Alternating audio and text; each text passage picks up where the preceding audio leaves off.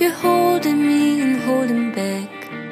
I don't really care for that. Just you. There's a pause between every minute. Feeling like I need something. It's just you.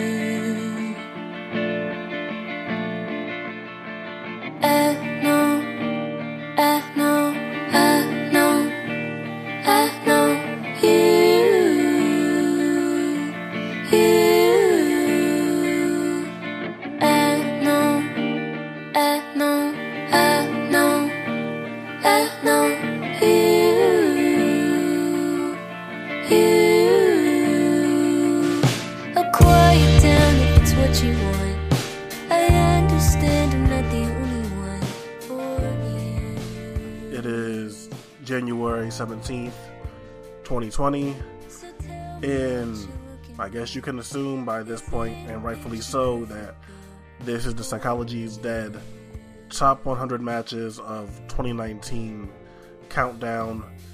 Brock, I, I'm tired, I'm sick. but we have 100 matches to get to this year. Weird year. Some might say bad year. I would say I would say weird more than anything. But Brock, how are you?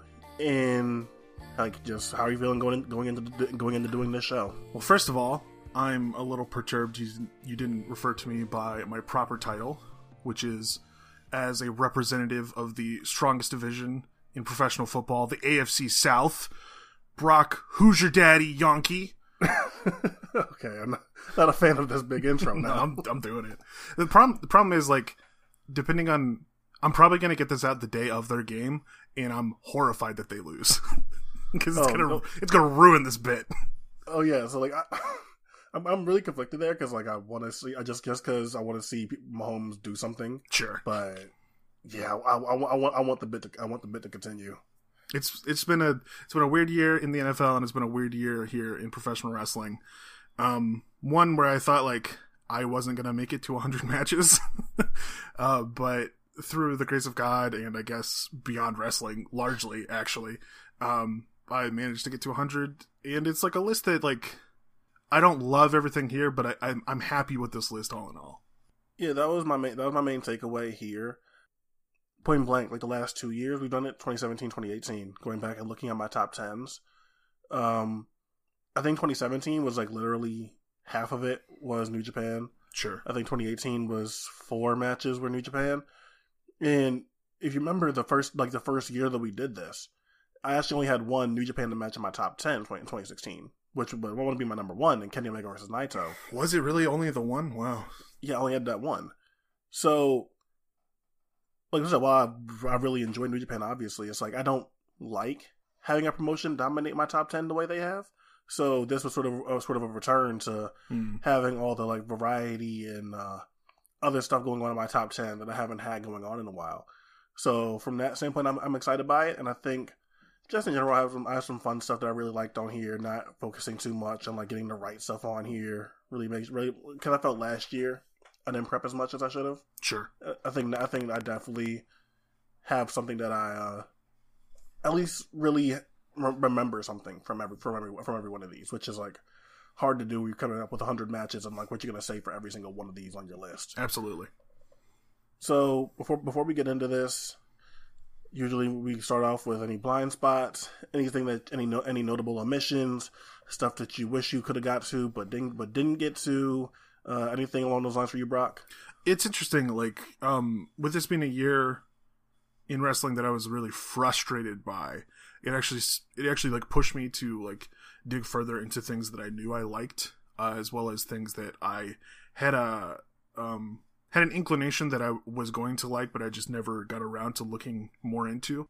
So like for example something that's been a blind spot a lot for me over the years lucha libre is much more represented on this list than it has been in the past.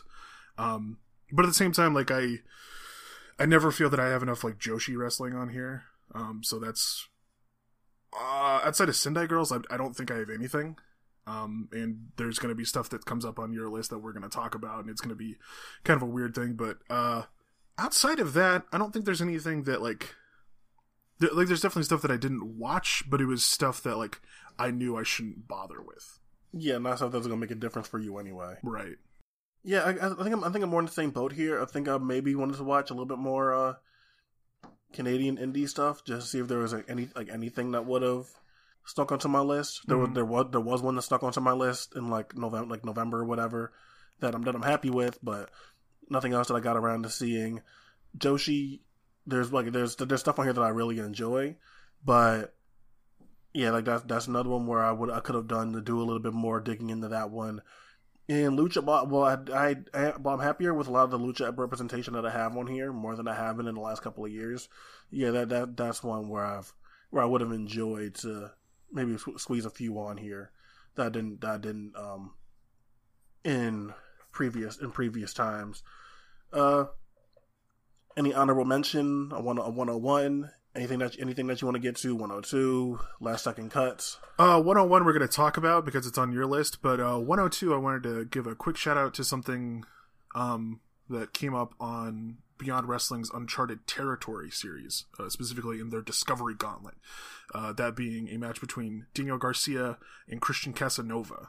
Um, like a really quick little thing, like two or three minutes long, that I think did a phenomenal job of presenting Garcia as like this new top contender in the the rookie space and this discovery gauntlet space.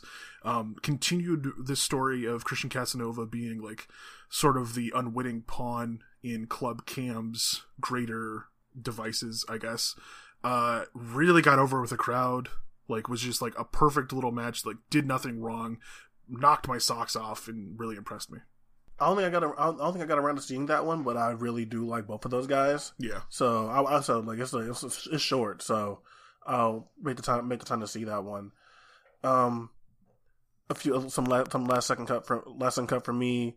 I had Daisuke Sekimoto and Ryota Hama from from Big Japan in January. I I really enjoyed that one. I, I enjoy seeing Hama get these big title shots and everything. He's not a he's not a guy that gets to do that kind of stuff very often, but when he does, like it's a fun, unique thing that you don't that you don't get to see a lot in professional wrestling these days.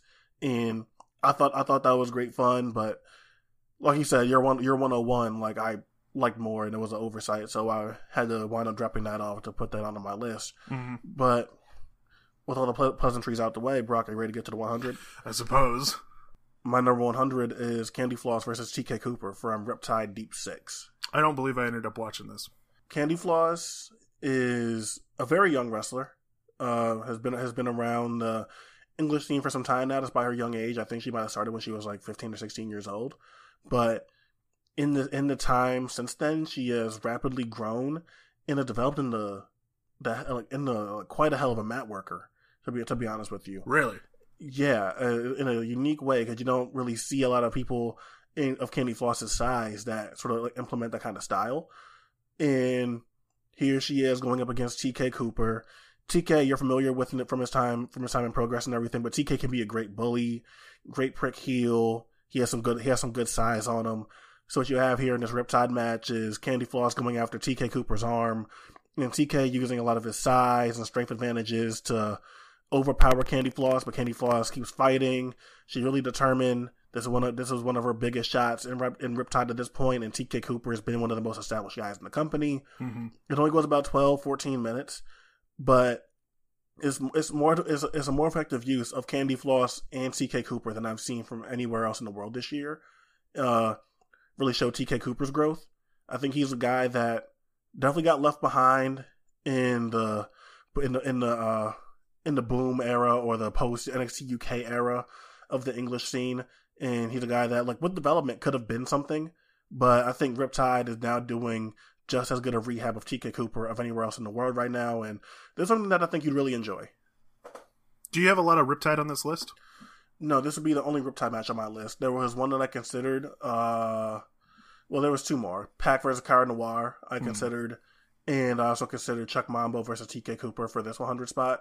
But this is the only Riptide match on my list. I've had some issues with them, but like they seem to have a pretty good year. They they are they are man, especially if it's like you might not like every single thing Riptide does, Yeah. but yeah, but you also kind of have to admire the fact that they're clearly trying to make their own thing, and they're not sort of like tucking their tails behind the idea that like BritWres is dead and like you know like just giving up on these things. They see that people kind of got screwed over in the NXT UK stuff, and that a lot of guys of like lost their jobs and their spots, and they're rebuilding guys like Ma- like Mambo and TK Cooper that should have like should have been guys that Progress got behind, but you know when WWE comes swooping in, like those guys aren't those guys are high in the um, priority list. All right, so my number 100 was the uh, finals of the Scenic City Invitational 2019 tournament. It's the Warhorse, Jake Parnell taking on O'Shay Edwards, Dino Makabe, and AC Mack. This this was weird. I completely understood and sympathized with the situation they were in, but it didn't result in a match that I liked nearly as much of my admiration. I hear that. Like, there's a lot. Uh, there's a lot about this match that I don't love. Um, I am not really at all a fan of the Warhorse, like despite the fact that he's super popular, uh, especially with like our friends, like our circle of people, the the people that we we tend to agree with on a lot of things. Um, and I recognize that I, like the rest of these guys, but I recognize that they can be awkward in some ways, especially in a match like this where like a big injury like totally derailed a whole lot of things, and, and there was just a lot of confusion surrounding this weekend. Um, so like while while there's a lot working against this match and while like the end result is still kind of clunky i like the framework like i think the the bones of this thing are still good enough that it delivers um on something i want to see it delivers on like establishing uh, establishing a person i like beating a person who makes me dislike him and like that's i mean that's textbook wrestling stuff and, and i think this match did it really well yeah like it did it as well it did, it did like the heel heel face thing and really wanting you to see the babyface overcome the dastardly heel just about as good as anything anything in wrestling this year. Uh-huh. I just I just wish that in the middle of that it, it had stuff that I that I enjoyed like the the Jake the Jake and O'Shay stuff. They they they tried they tried their best, but I, I just don't think those two have good chemistry together. And I'm with you that I'm not a big Warhorse fan either. So it's like. I also wanted to I also wanted to mention that I think it did a great job of baby facing Makabe, like a guy who was fairly heelish on the first night of the tournament.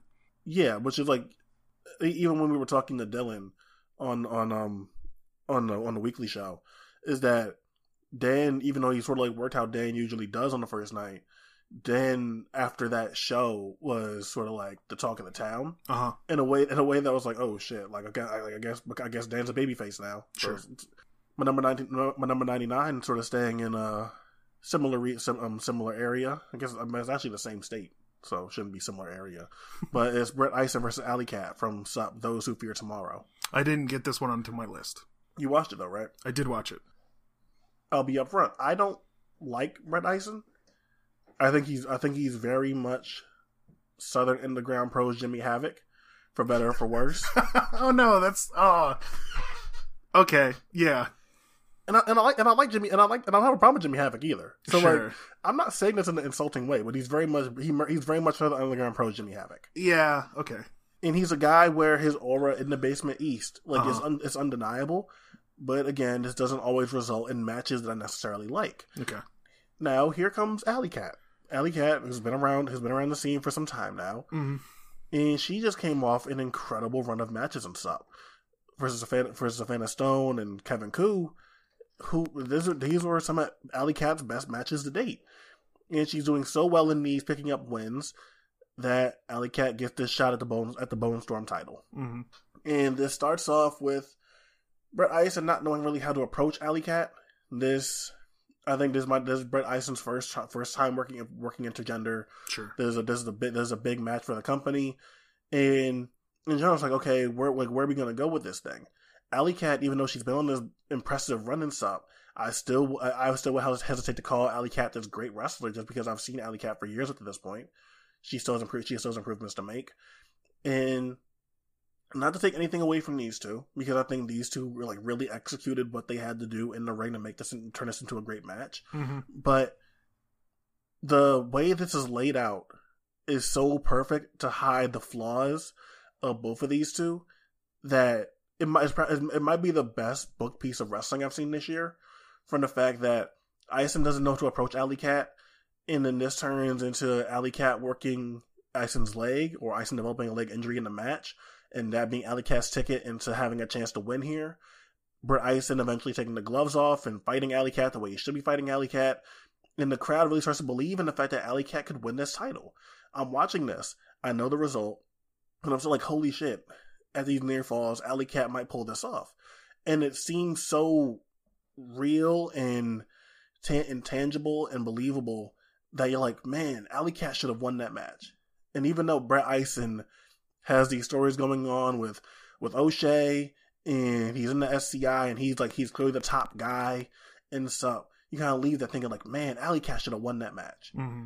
And again, like I'm not sure I can say that any other piece of wrestling this year has been as well booked as Brett Ison versus Allie Kat was. I yeah, I didn't I didn't come away feeling quite that same way. I did like it more than I thought I was going to. Um, I I I have ended up being higher on Ison than you, but I when I first saw him towards the beginning of the year, I was in a similar space as you are now, like thinking like he's fine, but he's very much like a big fish in a small pond. Um, and Allie Kat's cool. Like I, I think she's got a great personality, but like her matches don't necessarily do a whole lot for me. But yeah, like this, it it built off of like the connection that these two had with the crowd and like the the established tropes therein of like what they have done in SUP, like um Ison's big pile driver, I think it was that Allie Kat became like the first person to kick out of. Yeah. Like doing doing stuff like that, like it really did. It, it provided a framework that like made this work a lot better than I thought it would have. It didn't get on my list, but like it's yeah, it's pretty good. That's what's your 99. My number 99 is a match from the much heralded 205 Live territory out of uh, out of, out of New York, I guess. Like they tour all over the place. Uh, it's Ariya Daivari taking on Oni Lorcan in an Anything Goes match from July the 9th. Ariya Daivari make, makes your 2019 match of the year Against against all odds, man. Totally. Yeah. All right, tell me about it. like um I don't know. Like d- before this, like I, I had no love for Ariya Daivari. Um, he fit into that. Um, uh, oh, what's the fucking? Who's the Who's the Indian guy who was like the the the big hotness a couple years ago? Jinder Mahal. Jinder Mahal, yes, he fit into the like the Jinder Mahal category of like a guy who works as like kind of an old school heel where like you're not supposed to like him at all. Like he doesn't do anything flashy, nothing that you can enjoy. Um, which is like an idea I can appreciate, but like often falls flat these days. Like it, like in just in the 21st century, it doesn't work the same way, I guess. Um, but here in a no DQ match, he combines that concept with a lot of like mean hardcore work and a lot of like good bumping. Like he totally takes whatever Oni's given to him. Um, and he comes across as like, for the first time that I've ever seen him, like he actually comes across as like a capable opponent and someone who's like interesting as a heel. Um, and on the other end, Oni Lorcan is Oni Lorcan, like possibly the most exciting wrestler on the planet. A guy who can instantly make me like on the edge of my seat with my eyes glued to the screen. Um, and he combined all of that with like this year he got it was so weird. He like decided he was going to get shockingly great at selling um and that's going to show up in a big way later on in my list. But like you can see it here with Ari Daivari where like he makes he makes Daivari's like simple like chain spots look just absolutely killer. And it made for a match that like it really surprised me. There was a lot of 205 stuff uh, 205 live stuff this year that um I liked a lot more than I thought I was going to and this is this is just the first of many Yeah, I can't, I can't say I saw this one, but I think that's, it sounds like a real testament to Oni. Like, not the slight Ar- Ar- Ariya Daivari there, but it sounds like a real testament to Oni in, in ways that he developed in 20, in 2019. Um, my number 98, you might have higher than me, but it's Shayna Baszler versus Io Shirai from NXT TV June 26th. is this the cage match Yeah. Yes, I have this quite a bit higher. Okay. So my number 98 is uh, match I'm not sure that you were too hot on. It's Chihiro Hashimoto defending the Sendai Girls World Championship against my favorite bit of Indian women's clothing, Sari, um, from January the 6th. Yeah, I, I didn't like either of their title matches from 2019 very much, so you They had three away. of them. Oh, okay, they have three? Yeah, they had three. Okay, yeah, I, I saw, I think, I, I'll say I saw two of them then. The first two probably, this one and the June one. Yeah. Okay. Um, this one definitely does take a minute to get going. Like it, it has a slow start, and it just it, um, part part of that I think is like it was in Shinjuku face. It was just like a small crowd that like wasn't super hot on anybody. So like it it took a second to like really find its feet, but once it did, it made for like a killer finishing stretch. um, really highlighting like the stylistic differences between these two women, like uh, Hashimoto's uh, size and technical prowess, and Sareee's uh, like speed and high flying and striking ability. Um, and it like I don't know, it's great. It, like it just it totally hooked me after a while. Like it finally like wormed its way into me, and um, made for a really exciting series that's going to pop up a couple times here. Yeah, it's, uh, as I talked about, I talked about it before, but Chihiro is that I, I like the idea of her more than I actually like her matches all the time. Sure. So I was so I was disappointed that I didn't like either like either either either of the Sareee matches that I saw. Um, I didn't get to see I guess, the third match, but I which I would assume is Chihiro winning the, winning, winning the title back. Uh huh. But yeah, I, I, it was a thing where I wished I liked it more, but it, it, didn't get me. Which is funny because there are actually Chihiro matches from 2019 that I did enjoy quite a bit, but Hmm. this pairing, but but this pairing didn't do it for me. Um, my number 97 is David Starr versus Eric Stevens from Beyond Heavy Lies the Crown. Uh, yeah, I just watched this the other day, and it didn't it didn't make the list. Um, Ap- Ap- Apal Simon has talked about Eric Stevens in a way where it's like he was a big fan of Eric Stevens back in back in his ROH days. So when Uh-huh. So when Eric Stevens left and he's coming back now and working in a different way than he was before, it's been a little bit weird for him to adjust to that. Um, I like Eric Stevens back then, and I like Eric Stevens now. Mm-hmm. So I was into this. I'm not I'm not gonna sit here and act like I think Eric Stevens was like having some top ten U.S. indie worker in the world kind of year. Sure. Like, I, like I, I don't believe so. If someone to argue that, I don't think I don't think they're like batshit insane. But I wasn't going crazy for every for every Eric Stevens match that was that was going on this year. But I think going up against the best wrestler in the world, I think Eric I think Eric Stevens really showed up and delivered. I think something that he's been we're really gearing up to. Uh-huh. And I think this is that big, memorable match of the Eric Stevens run that we were missing so far. And he's had matches with Daniel Makabe, had matches with Fred Yehi that were really good, but I think this is the big test of Eric Stevens in 2019, and he Mhm. has a big spot of heavy lies the crown, and him and David Starr are go- are going at it with some unique mat wrestling that I like a lot, and then here we go, and you know, accidental blood does boost the match for me. Sure. Like I said, like I said, no, there's no way around it, and it's a pretty gnarly cut on David Starr too. Mm. So once the blood gets added to it, I think I think that definitely escalate um ups ups the match a little bit a little bit for me. But I like how dangerous Eric Stevens felt in these moments.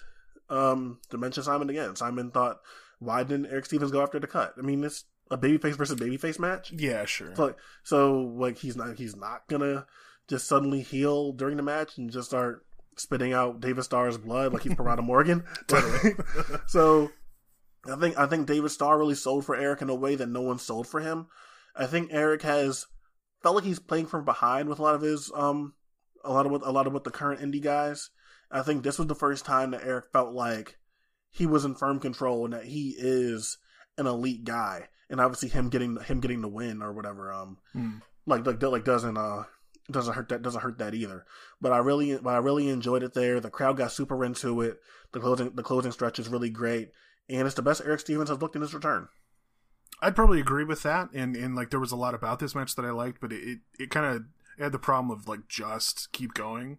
Yeah, Um, it like really, really decided it was going to milk that finishing stretch for all it was worth, and I think it, oh yeah, totally. I, I think I think it really surpassed something. But like, yeah, the first two thirds of this or so, like I thought were really really something. All right, what's ninety seven? My number 97 is a very fun match that is probably equally silly in some ways. It's a no disqualification no disqualification number 1 contenders match between Gary Jay and Craig Mitchell from IWTV's Midwest Mixtape. Yeah, I don't think I saw anything from the Midwest mixtape show. So oh, really? Tell me about it. Yeah. It was it was probably my show of the year. Like it didn't have a ton of great action. Like there's two matches on here that made my list. Um and the rest of it like really didn't either turned me off or like just didn't appeal to me greatly. Um but it was it was just a fun nostalgic little thing that like very much appealed to like who I am and what sort of wrestling fan I am and Right. like where I come from. Um, and it, I thought that was just really cute. Like, it, and this was like uh, a match that uh, was tons of silly fun. Like two guys I like a lot, two guys who do well to um, connect with the crowd as a babyface and as a heel, respectively. Um, really putting that to good use in a fun little hardcore match where they bump down the stairs and do Canadian f- destroyers on the floor and, and just have a whole lot of fun. Yeah, I mean, I, I really liked Craig's year, so there's something that I would that I would have liked to see, and that I might see just in time to do the We Don't Know Wrestling 100. Sure. But know, if there's any if there's anyone that I think can get a good match out of Gary Jay that isn't Warhorse, it, it, it sounds like it would be Craig Mitchell.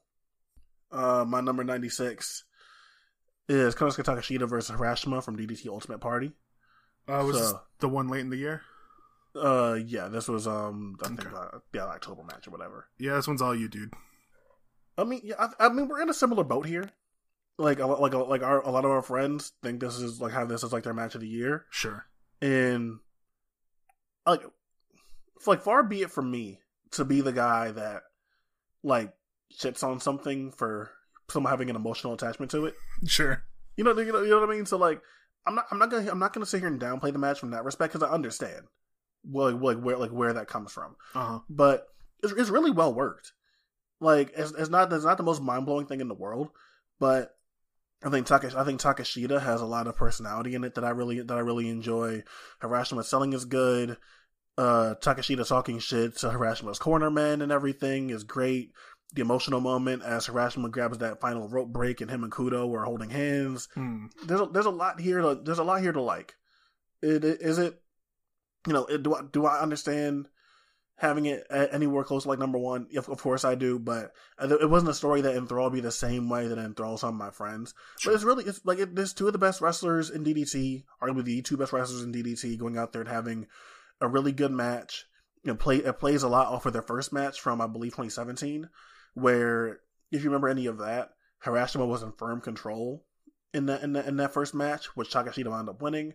And then you flip it here, and Takeshita's in firm control, and Harashima and Harashima winds up winning, which I think is a neat little touch. But it's a cool emotional payoff. It it um pays off a lot of Takeshita's character work from from the year, where Takeshita was sort of a dick throughout 20, throughout 2019 to Sasaki, to Endo, to the to the Sendai Girls crew, to jumping um, um Naomi Yoshimura and uh and Yuki Ueno. Like like he he he had been acting out in a way where it's like he sort of like seemed pa- like seemed power hungry and crazed by the fact that he was like the top guy in DDT now, and Harashima sort of knocked him knocked him back down a peg. So for for for all that stuff, I it definitely deserved a spot on my list. Yeah, it just I don't know. It didn't. It didn't really grab me in any particular way. Felt kind of like slow and dull. But I don't want to. I don't want to get into it. I want to focus on positive things, such as my number ninety six, which is uh, another intergender match. It's coming from us. It's coming from Beyond Wrestling's Uncharted territory once again. It's John Silver taking on Leyla Hirsch. Yeah, I didn't, have this one on here, but this is really fun. Yeah, like um, these two. These are two people I like a whole lot. Silver, somebody who uh, first really grabbed me back in 2016 when I thought he was one of the best wrestlers in the world, and Hirsch, like probably the best rookie of the year, or at least the best person that I saw for the first time in 2019. Uh, Silver. Silver has been wrestling for a long time, like he's definitely a veteran, um, but he's not necessarily a guy who I've ever seen like exhibit a whole lot of veteran instincts. Like he, he doesn't necessarily like control matches um, in the same like obvious and uh, overt way that a guy like say Chris Hero would. Um, and he's not someone who I think does a lot to like make up for someone's mistakes or misfortunes, but he totally does it here as uh, Hirsch accidentally like kind of hurts her neck or her back, taking a lawn dart into the corner, and Silver does a fantastic job of like keeping the match interesting and keeping people invested in it, and then slowly turning heel over the course of the remaining minutes to cover up for Hirsch as she recovers, um, and like really uh, makes a huge comeback against him.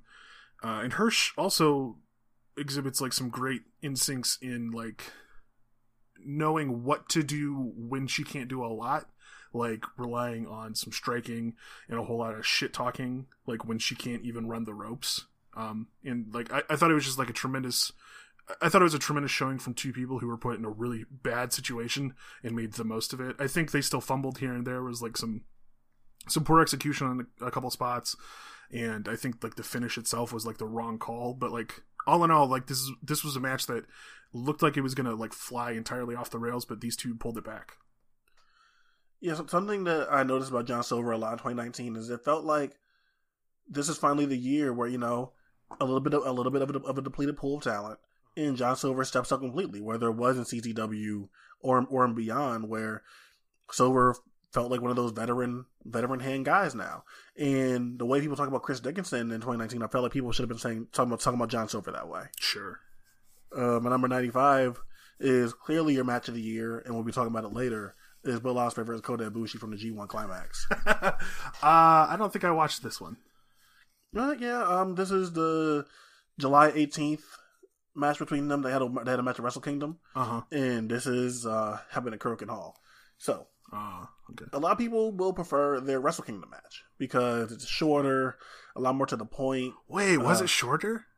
Yeah, Wow. this one goes this one goes like 20 like 20 plus. Well, I thought the the the, the I almost called it Mania. I, I thought the Wrestle the Wrestle Kingdom one went that long. Oh, no, the Wrestle Kingdom match was like the opener of the show. So yeah, but that doesn't necessarily mean they go super short. But okay, whatever. Um, so this one this one goes a little bit longer, a little bit more drawn out. So I can see people saying that they prefer the Wrestle Kingdom one. hmm Um, if you know me, you know I'm someone that usually prefers a sequel to a wrestling match more than uh, um Right. more than the first one. So I enjoyed the stuff that they called back here. Now, some people might call this like surface level stuff that didn't do anything for them, but I enjoyed the teasing of the leg work and all that stuff that Will Ospreay did on Kota Ibushi's ankle. You like get on the on um, right. Okay. on the first night on the first night of the G1 tour in Dallas, Kota Ibushi legitimately hurt his ankle in the match with Kenta. So you're getting some stuff teasing that. You're also getting some, getting some stuff getting some stuff about Will Ospreay's back, and I enjoy I, I enjoyed that stuff. I you know I I understand if someone was like they thought that stuff was more interesting than what the than what the normal match between Kota Ibushi and Will Ospreay is going to look like. hmm So no, that's that's fair. But I enjoyed the early work. I think it's really nasty and mean striking. I think the fireworks are just as good as fireworks you're gonna see anywhere else. The power bomb spot in here that Will Ospreay does usually in his matches is particularly nutty. hmm Um, and, and you know what? Like it's it's Will Ospreay and Kota Ibushi. There isn't a lot here in the terms of like. It may sound like I haven't like rewatched this match, but it's like it sounds like exactly what you think Will Ospreay versus Kota Ibushi is gonna be, and it goes a little longer than what you might expect from them either. But it's two guys who are uber athletic, have been good, have been good strikers, beating the hell out of each other, and doing callbacks to their previous match, and that works for me. Okay, that was your number ninety-five. Yeah. All right, my number 95 is the first of many Lucha Libre matches on my list. It's a two out of three falls match from a CMLL Friday show. It's Dragon Lee versus Barbaro Cavernario from January the 4th. I considered it did not make my list. Um, this was, first and foremost, this was a great start to the year for both these men. Um, men who had very different years. uh, and it featured one of the best beatdowns that Cav did this year, if not the best. Like I rewatched this today in preparation for this podcast and was kind of amazed by how much he did in these first two falls. Just totally eats the dude alive. Um, wins the first fall outright, uh, is disqualified in the second fall for uh, trying to, or for actually ripping off the dude's mask. And then uh, in the Tercera, Dragon Lee comes back with this huge comeback. It's everything you expect from him. Um, and it makes for some great action. Like it eventually gets to be a little much, I think. Like it gets, especially gets to like a, um, a little more like your turn, my turn sort of stuff that I would like. But like as far as the the actual spots are concerned, like it was some of the best like lucha spot fest wrestling that I saw all year. Yeah, that's probably like that's probably like my favorite or second favorite Dragon Lee match of the year. So I, I thought I thought Cav did a really good job bringing the best out of him, and Dragon Lee's been a been a guy that really I think I think for me and you has been sort of hit, been sort of hit or miss for the last couple of years. Mm-hmm. My number ninety four is Cody Rhodes versus Chris Jericho from AEW Full Gear. Watch this, hated it. Um, so I'm gonna I'm just gonna let you take it. I mean, like, so I try so I try to watch as much AEW week to week as I can. Mm-hmm. just because I want to see if the product does become anything that's worth that worth worth anything. And as they're leading up to full gear, they like they do really solid stuff from from for most of this leading up to leading up to full leading up to full gear. But obviously it's still on paper. It's Cody versus Chris Jericho. It's not a match that I'm expecting to like or think is even good. But we get here, and there's another match boosted by boosted by uh, accidental blood, but it takes it takes this match from sort of mid, from middling into for once this sort of Jer- this Jericho character kind of kind of clicks for me Hmm. because people will tell you that Jericho is he's mean, he's nasty, he's dastardly, he's evil, and all that stuff. And the way you, the way people talk about him, you would think he's like this like revelation as a heel, that he's like the best heel in the world. But he doesn't always act the way in his matches. A lot of the time, he does like cutesy shit and doesn't feel as nasty as people want you to want you to uh, believe that he is. And in this match of Full Gear, I think this is the first time he's ever felt that way from me.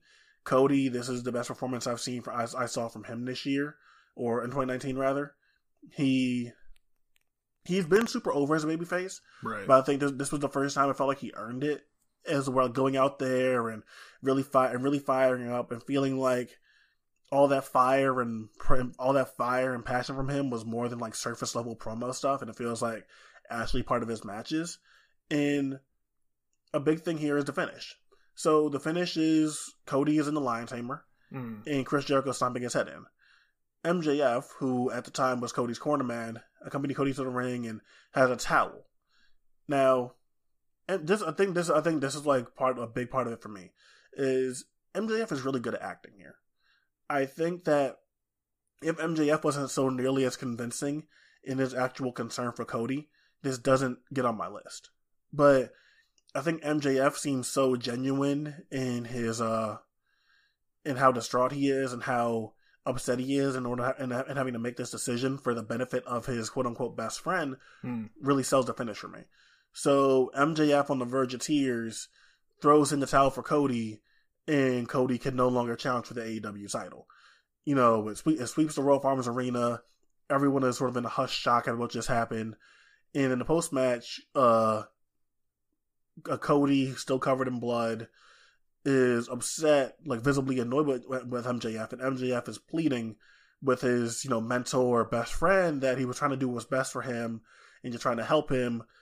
And then in all that emotion and and everything feeling so genuine, because up in the, up, until that point, a lot of people were like, okay, is MJF going to turn heel? When's it coming? When's it coming? But they had been doing this thing where MJF's character had been he's a face when he's with Cody, but he's a heel everywhere else, which I thought might have gotten, gotten explored a little bit longer. But I think in that moment, in MJF selling it so well, and then when he eventually turns on Cody, Hmm. it makes it makes the turn better than it would have been otherwise. Like it, it was it was a protect, it was a predictable turn in the first place, but I think MJF selling in the post match and making it feel so genuine, and then adding on that seed of doubt that you know maybe he wasn't doing it to save Cody, maybe he's just an asshole and all that stuff. I, I liked it. It's a, it's a match that it could have easily wound up being on my worst match of the year list. If if if, if, any, if anything else, if anything anything would have went wrong here, Sure. but I, it nails all the other th- other things enough for me that it got a spot on here. All right, fair enough. Uh, my number 94 is a match with another person that I have like a, a weird relationship with. It's uh, Walter defending the Progress Unified World Championship against Eddie Kingston at Progress Chapter 91. Didn't get around to seeing this. Um, I like this a lot. Uh, or at least I liked half of it a lot. I think this was easily one of King's best performances this year. Um, probably one of his best performances in several years. Like he just totally chews the sh- chews the scenery in front of a crowd that he's I think working in front of for the first time. I want to say that this this weekend of shows was like his first time in progress. Um, and like they're real into him and he is like super into like giving them exactly what they want um doing his usual thing with a guy like walter. Walter does a lot to piss me off in this match. Like in his in his heelishness i think he has really um sold himself short in a lot of ways. Like i think he's reverted to a bunch of like cowardly stuff that doesn't always feel great especially since he's like such a large commanding figure on the indies. Like it just it feels strange for him to be like going to the referee and being like oh he chopped me real hard. Like that just it feels so contrary to like who he is just as a physical human being as well as a character. Um but at the same time like he delivered what he needed to at certain points in this match. So um, when Kingston was selling for him, like that he would actually hit hard, and it would result in exactly what I'm looking for from an Eddie Kingston match, and it was it was a ton of fun, even if like I didn't really like the champion in this one.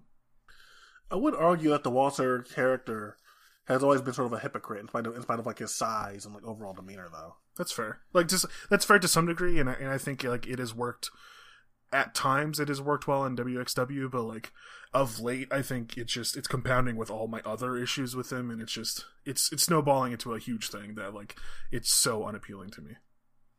All right, so my number ninety three is Jay White versus Hiroshi Tanahashi from the Best of the Super Juniors finals. Okay, this was this ended up being my number one hundred one. So this is the debut of Jay White's beard. Oh, was Uh, it? I don't recall that. Yeah, this, yeah, this the debut of Jay White's beard. Obviously, um, clearly the best addition to a wrestling act of the year. Sure. But the, the, these two are such a funny pairing, man. It's it's it's real. It's really funny. You go from Wrestle Kingdom to their G1 2018 match to the to, to the New Beginning match, and now this. Oh one, no, there's a, there was a King of Pro, King of Pro Wrestling. Wrestling. match. yeah, like you you go look at the five matches these guys have had, and it's it's all over the place. totally. But th- but this is one. But this is the but this is another one of those ones like the King of Pro Wrestling match where I think they nail everything just as good as they could have here. hmm Um, Jay White's Jay White's interesting because I think you go back to that first Tanahashi match from Wrestle Kingdom, and it's weird they didn't they didn't click so much because Jay White after that really works as like a a little bit more heelish Tanahashi and some, sometimes. Hmm. So you watch you watch these guys together again in the in the later installments, and it's like, man, these guys are like so so good together. They just do like logical, smart things when they're in, when they're in the ring together. As guys that are committed to their characters, committed to their selling. Um, I don't think they ever take breaks from it. They do smart cradles and pins and shit that I think that I Mhm. think are really cool. They're always Get- they're always trying to win. Yeah, it's it's, not, it's never a thing where it feels like it turns into like a like like you mentioned it with uh, you mentioned previously, but like the like a your move my move thing. Yeah. It never, it never feels like that with those two. And uh, there's enough of the Gedo bullshit here to really get the crowd irate and want to see Mm. Tanahashi and really want to see Tanahashi win. And it's also a good way to heat up Jay White. Hmm. Jay White wasn't really visible during the Best of Super Juniors tournament. He just lost to Okada at Madison Square at, at Madison Square Garden, so you're heating, you're heating him you're you're heating him up for the G1, and this was a really effective match that you know all appealed to all, all my other sensibilities too, whether it was like limb work, selling, character character development, all that kind of shit, all that kind of stuff too. Yeah, this ended up. Uh, it didn't make my list, but well, not in in this form at least. But it it was probably my favorite of their matches so far. Yeah, um, I I thought you really liked that uh King of Pro Wrestling match. That's that's that's, that's why I'm surprised. That one I didn't. That's probably my third favorite. I I liked You, it. you, you like that G1 match a lot. Yeah, I like the G one match a lot. It, it was like uh, the G one and uh, the KOPW one are like of a feather. Um, and the G one match was like kind of more concise, and I think it hit on its points without wasting a bunch of time. Whereas the King of Pro Wrestling one, uh, I think it just like it it it did the same thing, but kind of got a little bloated with it, um, which was like something that this match didn't have the opportunity to do. Like it was like third from the top, not a title match, like didn't have a whole lot going for it. So like there was only so much that they quote unquote could do. And so because of that it ends up being like 16, 17 minutes and it was like the perfect length for the two of them. All right, what's your number? What's your number ninety three? My number 93 is hopefully the only match from this pay-per-view that makes either of our lists. It's a Hell in a Cell match for the WWE Raw Women's Championship between Becky Lynch and Sasha Banks. Strongly considered this. Did not make my list. yeah, it was like I didn't expect a whole lot from this going in, but it ended up being a ton of trashy fun. Like I think these two did like these are two women I like a lot. Um mostly on their personalities. Like as workers they can be kind of limited in some ways or kind of clunky in some ways. Um but like they come at this one with like a lot of big ideas, a lot of like innovative spots that I've never seen before, especially revolving uh revolving around steel chairs Yeah, And- did some insane shit. yeah and it like it it made for like a surprisingly good match that like coming out of this show no one was talking about for the obvious reasons but like was but was like definitely like definitely the best thing on this Yeah, it, it was another thing in, those, in one of those cases where Sasha had just been off of TV for uh-huh super fucking long, And if you remember, I mean, maybe I liked it more than you did, but Sasha had just had a really good match with Ronda Rousey on the Royal Rumble. So Yes. I was I was super excited to see Sasha get another title shot, and it did, and this didn't disappoint. Uh, my number ninety two. You might have this higher than me. I have no clue if you haven't even have this on your list, but David Starr versus Jordan Devlin from OTT fifth anniversary. Uh, this is the February one. No, October. Okay, I do have this on my list. It's higher. Okay. Uh, my number 92 might also be a match that you have. It's a match between a pair of young guys on the Tetsujin is fucking dead show. It's Ethan Allen taking on Luke Jacobs. Yeah, we'll talk, we'll talk about that later tonight. All right, so my number 91 then is Mark Haskins and Tracy Williams versus Jay Lethal and Jonathan Gresham from ROH January 24th. Okay, this is, this is January. This is not the Iron Man tag. No, this is the first match they had. Okay, I like this one, but it didn't make the list. Yeah, so I didn't I didn't really like that Iron Man tag. Um, we're, I, we're going to talk about it. yeah, I, I didn't like it as much. I figured it, I figured it would be pretty high on your list, but um, yeah, this is early. This is early on in the stages of ROH bringing in these bringing this new influx of guys, including uh, including Haskins and Tracy, and this Lethal and Gresham tag team and the flashes that would be a god in it in god, god of it in 2018 were fun, mm-hmm. but I think Haskins and Tracy were like a revelation here for like these ROH fans.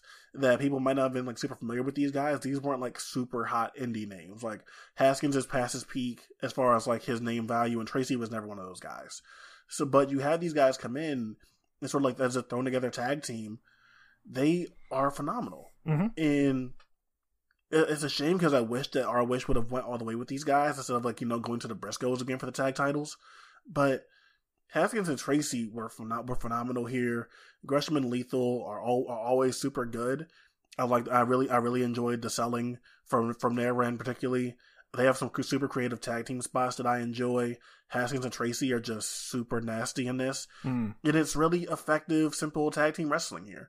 I think the Iron Man maybe did a little bit too much for me. Maybe maybe I guess a tag team Iron Man I just don't think is a very good format. It is a strange gimmick, yeah. Yeah, and I, and I think that I think that's hard to work. It's not like like a fault of either of those guys, but I think this was the best use of their strengths compared to the, in, in the two matches comparatively. Yeah, I liked I liked all the matches that these guys had. Like uh, Haskins and Hot Sauce are like a pair of guys you wouldn't think would work well together, but like if you you look at them side by side and you're like, okay, yeah, like these are two hard nosed dudes, like guys who um, are kind of spotty, but who like to like um cement that around a core of like strong technical wrestling and like lots of striking and lots of speed and like that paired super well with guys like Lethal and Gresham, uh, Lethal and Gresham, like uh, a guy who does really well as like the the babyface ace of the company and his little buddy who gets isolated a lot in these tag matches. And yeah, it was just it was textbook tag wrestling done super well. What's, your ninety one here? Number ninety one. Got to pull this up again. It is uh, Dana Makabe taking on Dominic Garrini from the Ambition Wildcard tournament. I think this is my 101. Okay. Um, I don't have a ton to say about this one. It's just like a, a great bite sized little match, uh, shoot style adjacent match from two guys I like a whole lot. Two of my favorite technical wrestlers in the world today. Um, one thing that I noted in my review that Dan later spoke to me about um, and actually confirmed was like the idea that they play up stuff that they did earlier earlier in the tournament. Like they were, um, it wasn't something so uh, so silly as like, oh, this guy did this like one sequence with a bunch of kicks earlier, and the other guy saw it, so he was able to reverse it. But it was it was stuff like, oh, this one guy like couldn't buck the other dude out of his guard earlier, but this time around he's able to catch it. Um, stuff like that, like stuff that is like simple that you that wouldn't wouldn't stand out obviously as like a trend that they're working toward but that like you can piece together to form like a fun little narrative throughout the course of this tournament. Um and it it it made for like a really enjoyable match. Yeah sort of sort of a dream match thing Totally. for me. Really you know especially in this setting i think it was perfect for these guys. I think they did, i think they have a really good match in sup too. But yeah, like this is exactly what I'd want out of Dominic Garrini and Daniel Makabe finally getting to wrestle each other. mm-hmm. My number 90 is a match I don't think you'll have, but it's Tony Deppen versus Dustin Thomas from Joey Janela Spring Break. yeah i watched this it was pretty good but yeah I didn't make the list So, Tony Deppen, if AC, if okay, Tony Deppen's probably the best working heel in the U.S. I think AC Mack just as an overall act Mm, is probably is probably the best heel just because he generates a insane level of heat. mm. But if you're asking for a heel to go out there and like work and antagonize the crowd on, on top of having really good matches, Mm. Tony Deppen's your guy. And here we are, and you know, regardless of how you feel about GCW, they do these they do they do these angles um that are sort of you know sort of meant to go viral and everything but they do but they set them up in interesting ways they did it, they did it with Marcus Dunn at Lost in New York and I think they, they do a similar th- thing here with Dustin Thomas aka No Legs and Tony Deppen is just out there run, running down the crowd looking for a fight and he picks a guy with no legs and Deppen thinks that he's just going to go out there and just beat up on the guy in the crowd with no legs and Mhm. Dustin Thomas is extraordinarily good. Mm. He is an incredible athlete, and they do some really cool shit.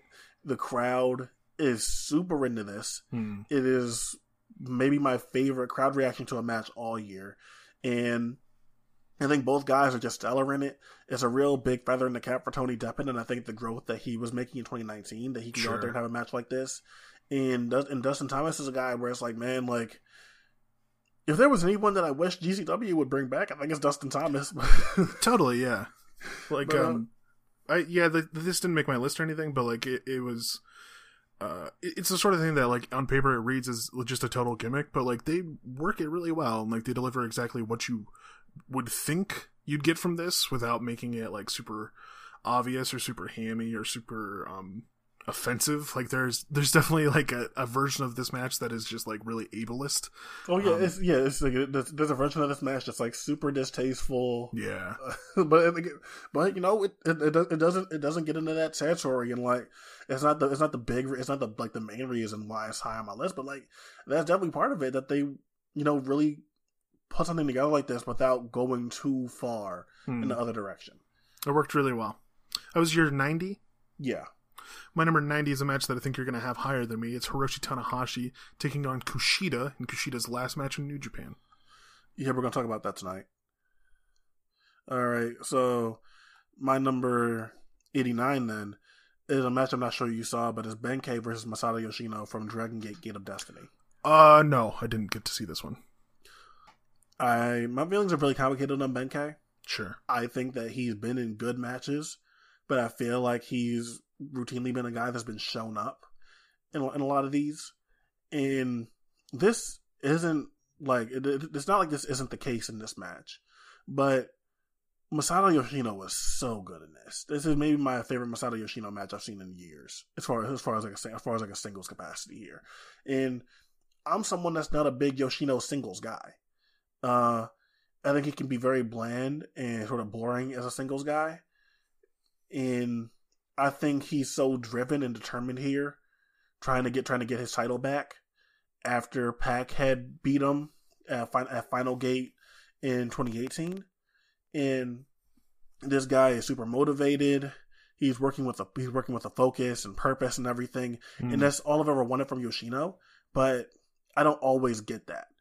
And here and here is Benkei working uphill again against a guy that's turning in a career performance. So I guess if it was it's a similar case from like the Pac match where I think Pac maybe had his best performance of the year, and then Benkei has to try to match that, and he doesn't quite get there, but he does enough where he doesn't look like a joke. I think Yoshino is extraordinarily good here, and Benkei does enough to hold up his end of the bargain, where it doesn't just feel like, man, why does Benkei have the belt? Uh, some sick ass lariats here. I think Yosh- I think Yoshino probably has the best lariat that no one talks about in wrestling. For sure. Just just because uh, it's a size thing for sure with him that you don't think like Masato Yoshino lariat get lariat guy. That's like that's not going to come to your mind. But he has a wicked lariat on Benkei in this, and Benkei pulls out the victory here. And I I just left this match being pleasantly pleasantly surprised by how good Yoshino was. Right, my number 89 was uh, another progress match, this time for the Women's Championship. It's Jordan Grace defending the belt against Meiko Satomura on the Chapter 95 show. Yeah, I this was good, but it didn't make it didn't come close to any, anything for me. I, I hear you. Like I like I like Jordan Grace a lot. I think she's a good worker, but for a variety of reasons, um, she doesn't necessarily seem to have a lot of matches that end up on these lists. um, and subsequently often doesn't make doesn't make it as high on my wrestler of the year list as I think she probably should be. Um, but I was I was very glad to see her have this match here. Like she fits in well with Satomura's like slam bam strike heavy style. Um, the thing that Satomura is probably better than anyone at, um, such that like even when she's just playing the hits like she does here, like it makes for a really fun match. Um, and Grace like slots very naturally into that and also brings um, some interesting heel work to the table, like something that I don't actually see a ton from her, but she's always good at. Uh, and it made for like a really exciting little title match on a show that's that's about a lot of bigger things, but uh, this was easily the highlight of it for me. Yeah, it's one of the few Jordan, Jordan Grace matches I saw this year. I didn't get to see a ton from her, but yeah, it's for what it was. Like this, this is still the best match on that on that Progress show. Totally. So, um, my number eighty-eight is Kento Miyahara versus Atsushi Aoki from the Champions Carnival. I oh, I don't think I got to see this one. Oh man, I, I, I like I don't really recommend you wrestling wrestling as much anymore, but like you really like this. I think I think you like this a lot. Um, I do like Aoki. this Aoki had a real had a, was having a really good run up at this point, man.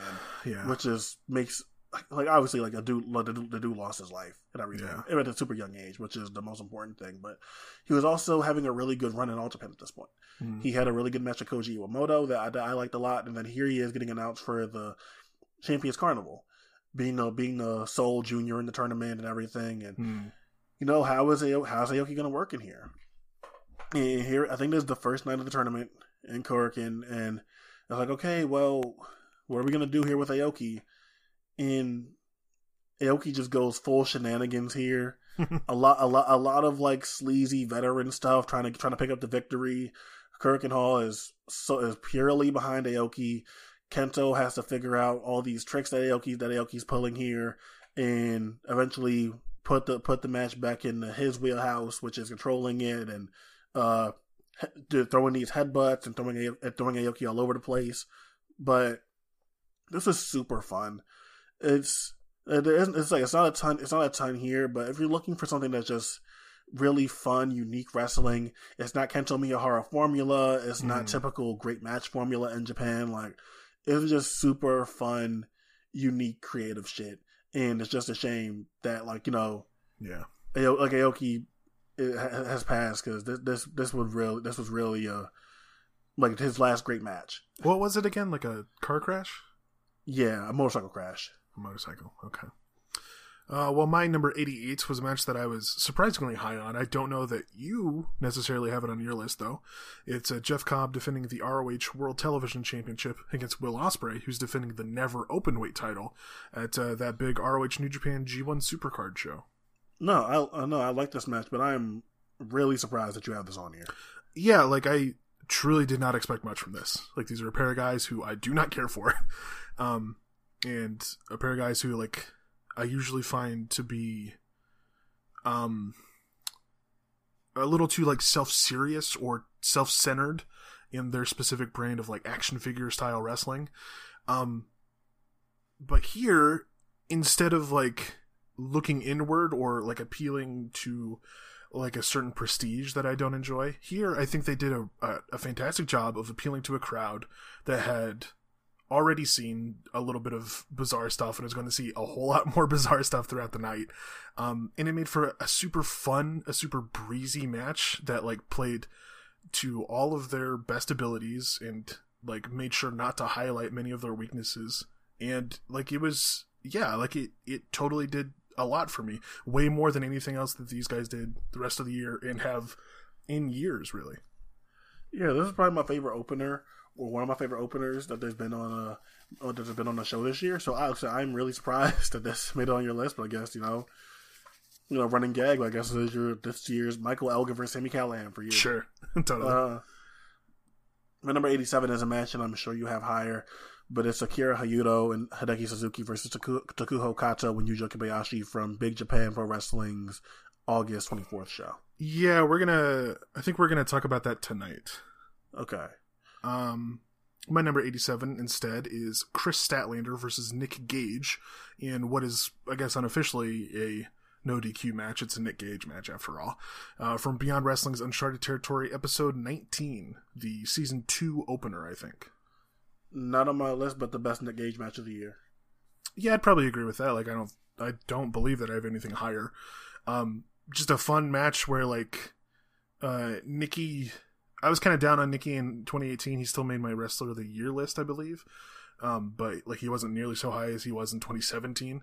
Um, like I thought, like he, I, I, thought, I thought like his age and like the wear and tear he was he was going through like was really catching up to him. But in 2019, for the most part, I think he's turned that around and has been able to like channel his personality more into his matches to the point that like that is what shines more than just his physical activity and he's been also able to like make up for his physical shortcomings in certain ways and it's made for a lot of just fun like hardcore matches um in statlander incredibly endearing woman, like one of the best baby faces of the year, and someone who like throws her all into everything.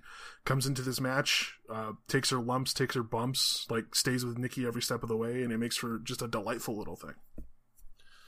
Yeah, this was. I think this was like the like a big turning point for me for Statlander, where I saw like I, I was watching all of her stuff at this point, but I still was kind of lost on like why Statlander became such a became such a big name, and then watched this. I was like, okay, like I get like I get it now. Mm-hmm.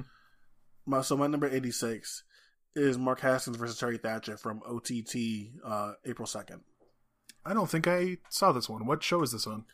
This this is a, a contender show. I think Okay. this might. Yeah, I'm not. Um, I'm not. I don't think this is the same one as like Devlin versus Callum Black. No, I think I think I think this is like the I think this, I think this was the main event of the show. Okay. Um, Mark Haskins as a heel in OTT was really, really good in the best work he's been able to get in the last couple of years. As you know, his career's been really weird from ROH to not being used much in progress and everything. But OTT, he got he got some stuff to sink his teeth into. Terry Thatcher is. Uh, he if he's if he's not number one, he's like a top three underdog babyface going in wrestling right now Uh huh. and it's really good chemistry here. Like if you if you've seen Mark Haskins in the last few years, you know that while he can be a really awesome babyface, this guy is super nasty and super mean when he's a heel. He's really focused and driven and intense, and does and is very urgent. He's not a guy that sits there and like fluffs his matches too much. I think, and here he is just kicking the ever living shit, ever living shit out of Terry Thatcher, and Terry Thatcher takes an ass kicking just as good, just as good as anyone in wrestling. So, this this is for the oh, I think it's for the for the gender gender neutral title as well. Oh, is it? So so Terry Thatcher actually wins this, and then Haskins, who had who had won their fucking briefcase gimmick or whatever, which was Mm. stupid, but you know whatever. He cashes in his briefcase gimmick so he can get another title shot immediately facing Terry. So they pretty much they technically have two matches here, but obviously Sure. for these purposes, counting it as one. And Haskins comes back even nastier, even meaner, putting Terry away. And after a few hope, after a little bit of hope spots, he eventually puts Terry down. But you know, it's, it was really nice to get to have two Mark Haskins matches on my list. Where in a year where I felt like Mark Haskins sort of after after an initial really good like first couple of months Yeah. disappeared, it felt good to be able to look back on the year and still and still get Mark Haskins on my list just because he's a guy that for the last four years before that was a really good wrestler, Mhm. and I don't think history I don't think history is going to treat him very uh, treat him very kindly. But he's a guy that I wanted to have represented on my list, and I think two two matches is very good for him. Yeah. Unfortunately, I think history is just gonna remember that one, uh, the one very silly Trent Seven promo. Yes, Uh, my number 86 is a match that I feel kind of bad about having this low, considering how high on it I was at the time. It's the Velveteen Dream defending the NXT North American Championship against Matt Riddle at NXT TakeOver New York. um, I do not believe I have this on my list. So this was, um, first and foremost, this was a great Riddle performance. Like, this was uh, probably the culmination of his kind of stellar start to the year, in which, like, he was um, showing off, like, all of the potential that I saw in him on the indies, but never really grasped for anything more than a couple minutes at a time. Like, a guy who had all of the athletic ability and, um, really intelligence to become a total ass kisser or a total ass kicker. I'm sorry, um, like a total ass kicker, but who on the indies at least always felt like he was getting in his own way. Um, and I think early in this NXT run, like he totally like focused his stuff up and, and became like, at least in the ring, like an incredibly good wrestler that I thought was gonna end up in my top ten wrestlers of the year. Um, on top of that, this is also a great dream performance, at least in that he is finally working to his abilities and where he's at at this point in his career, as opposed to just like fumbling through a bunch of sloppy tribute bullshit that just looks awful and forces world class wrestlers to make themselves look like total dorks for his benefit. Like that's not what he's doing here. Here's he's just getting his ass kicked. Like Riddle is so much better than better than him and is just steamrolling him every step of the way to the point that like Dream has no other recourse but to just like hold on with both hands and hope for something coming down the stretch. And that's what happens eventually. Like he he finds his opening and like gets a roll up and wins in like the cheapest way possible, but it doesn't feel it doesn't feel like I've been cheated out of anything because like it plays very directly to what this match is. This this like clear obvious story of one guy being so much better than the other and the other just getting lucky. And that ties into a really phenomenal post-match sequence too where Dream recognizes like hey, you were definitely the better man here and I'm gonna give you props for that. And like fist bumps Matt Riddle, like his big broy thing, you know. Um, and I loved it. Like it felt like it felt like for the first time, Dream had a character. Like it felt like there was actually a human being under like all of the Prince tribute bullshit and all of like the the Hogan stuff and the appealing to Vince. Like it felt like there was a person there, and like I loved seeing that from a pair of guys who like I have not at all enjoyed in recent years. Um, yeah, for me, that's probably the best individual Riddle performance I've ever seen. Like the only thing I'll put up here is maybe the Hot Sauce um style battle final for individual Riddle performance. I think. Oh right, from 2016, yeah, yeah, but I think I think there's like really up there for Riddle, and yeah, Dream. I think I think the benefit here is that they stopped running away from what Dream is, which is Dream is a baby face. Sure. And for a long time, my problem with Dream is that they keep they kept treating him like he wasn't like he like he was a heel and uh-huh. kept trying to get them to boo him. And it's like well no like clearly he's over. Let him go out there and sell and get sympathy and let him get the shit kicked out of him. Totally. And that's exactly what riddle did here. And i think that's why this is so effective. And you know dream isn't dream isn't a guy i wanted to i want to dislike. He's a guy that clearly was like making like making a lane for himself in wwe and like i wanted to i wanted to see him do well but it felt like clearly over time, despite the fact that he was so over, Mhm. they kept trying to force this heel thing. And I was very glad to see Riddle sort of step up, beat the shit out of him, and like really force Dream into what he should be, which is a selling babyface.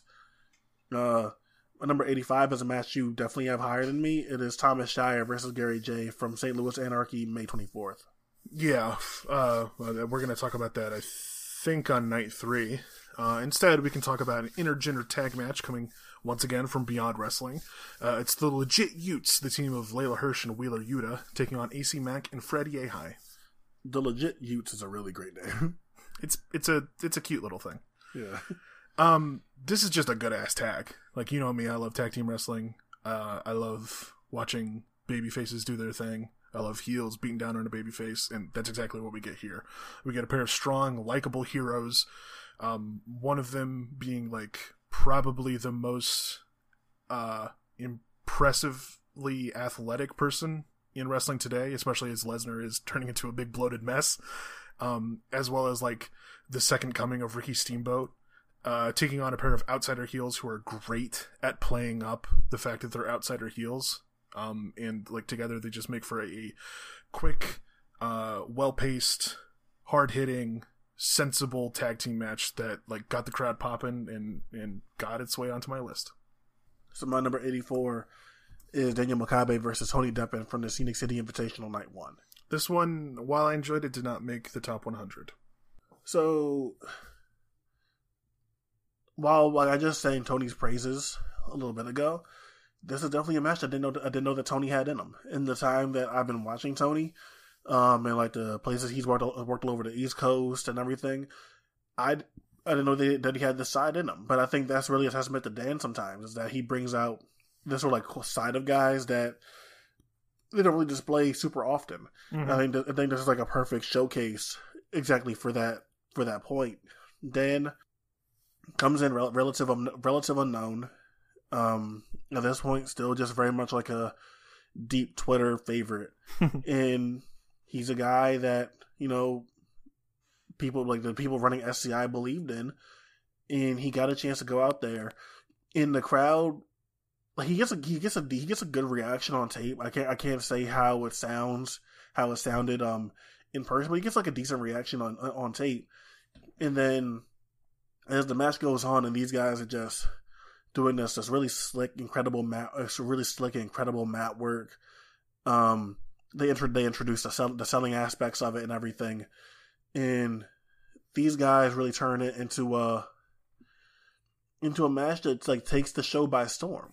Mhm. You're not you're not expecting these guys to go out there and steal the show. I mean, if you know these two are, like yeah, Tony Deppen and Daniel Makabe, like they're gonna have a great match. It just makes sense in your head if you know who these two are. Hmm. But for the audience that SCI attracts, they're not necessarily they're not necessarily gonna be anticipating this. So you have this one tiny white guy and Tony Deppen. And you have this other pale white guy in in, in Daniel in Daniel Makabe wearing wearing a soccer kit. Hmm. Like like it just it just doesn't make sense that like this match would get so over Uh-huh. in front of such in front of such a weird crowd, but it does. And it takes them and it takes that crowd by storm, and really is the like one of the big stepping points. I think in Dan becoming a legitimate international player because I think one of the arguments you can make about you can make against Dan is that he's really comfortable when he's in his own backyard Hmm. and all these people have to come to him where he's already super over and the audiences are already familiar with him. I think Dan showed this year, or in 2019 rather, that he could he like that he could tra- he could take this anywhere anywhere in the world Hmm. and that he can get and that he can get himself over in 10 minutes. This one I think was a little longer than ten, but you're totally right. Yeah, I'm saying it's like at minimum 10 minutes. Yes.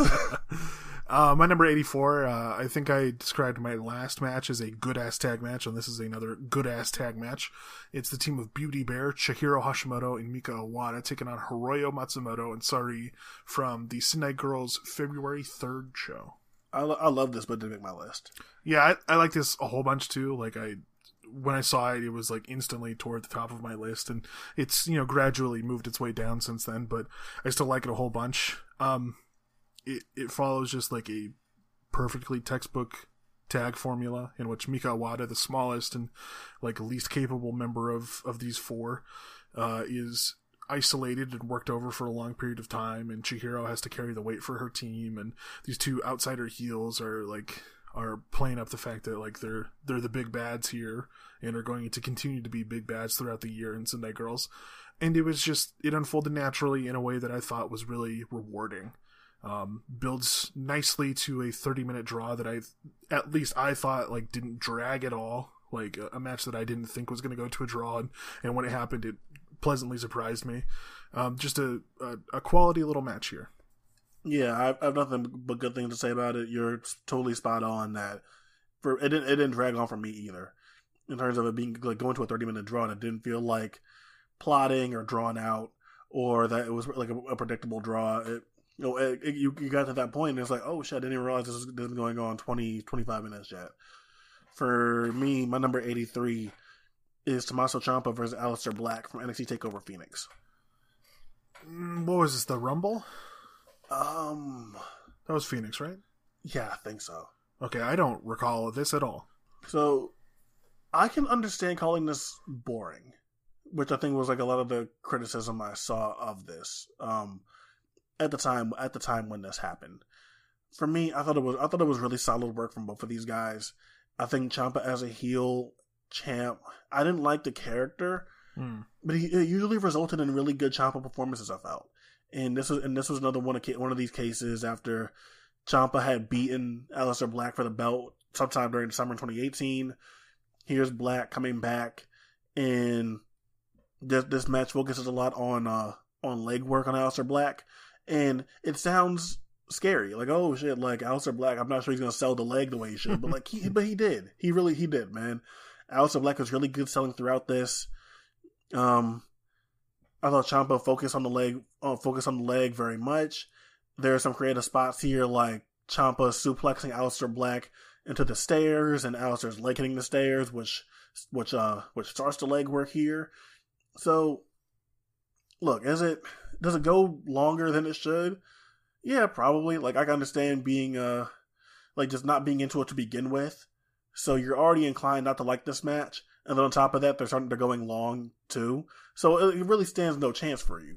Sure. But if you come into this like willing to give it a chance, like it's a match where I like the match where I think the work is very, it, it, can it can win you over here, and that's what it did for me. I'm, I wasn't the biggest Ciampa fan, and Aleister Black can be hit or miss, but I thought this I thought this was really good work from both of these guys. Hmm. My number 83 is a New Japan match, one of the only ones on my list. It's Jushin Liger taking on Minoru Suzuki, Minoru Suzuki at King of Pro Wrestling 2019. Not not on my list, but I'm very surprised. I'm not not surprised, but I'm very happy to see it on your list.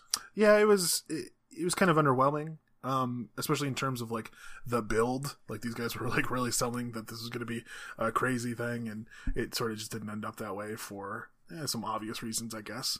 Um, but it still delivers on like what I want from these two. Like delivers on a bunch of good striking, a bunch of big personality stuff like that, um, and especially like had a great post match sequence like with uh, Suzuki like bowing to Liger after like beating him pretty definitively and being clearly quite emotional about it. Um, it, it, was a real rewarding thing for me as someone who really loves the New Japan that these guys came from, um, and really loves the two of these guys. It, it was it was nice to see them be able to have like this big final singles match between the two of them and, and to to show respect for one another. This this this the finish here I think kind of like put everything in perspective where Liger was way in over his head. Yeah, I think obviously at the time, like people will, will complain about Liger and his and his like what like what he was doing in his last two matches in New Japan from this year. But if you just look at Liger's track record, like Liger is such a unselfish guy when it comes when it comes to what he does in professional wrestling, that you're like, man, like why did Liger just sort of get his ass kicked like this? And it's like. Mm Liger's a fucking junior heavyweight going up against a guy that many people in the on the heavyweight side of the roster are mm. like kayfabe scared of and terrified of, and Liger bit off more than he could chew, and he was foolish and he paid for it. Mm. And yeah, like I think I think that goes back into what you were saying about like the um the build to it, and they were just talking in a way where like they, there was no possible way they could back it up. Mm. But I think it's like it was Liger just saying things that he could not possibly back up, but he was so mad and wanted to prove himself and everything that he said things that like he re- realistically wasn't going to do to anybody. And I think from I think from that perspective, I enjoyed it a lot. And on rewatch, I could have made it could have made my 100. Hmm. The number 82 is a match I'm pretty sure you have higher, but it's Harashima versus Shinya Aoki from DDT Judgment. Yes, we'll talk about that one tomorrow, I believe.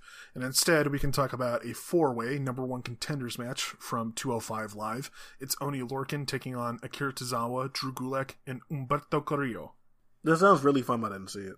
Yeah, like it was, that's the best way to describe it. It was just a big, colorful, fun four way. Um, does well to let these guys show off like what they're capable of without highlighting any of the flaws in their approaches, which is like especially a big thing with a guy like Carrillo.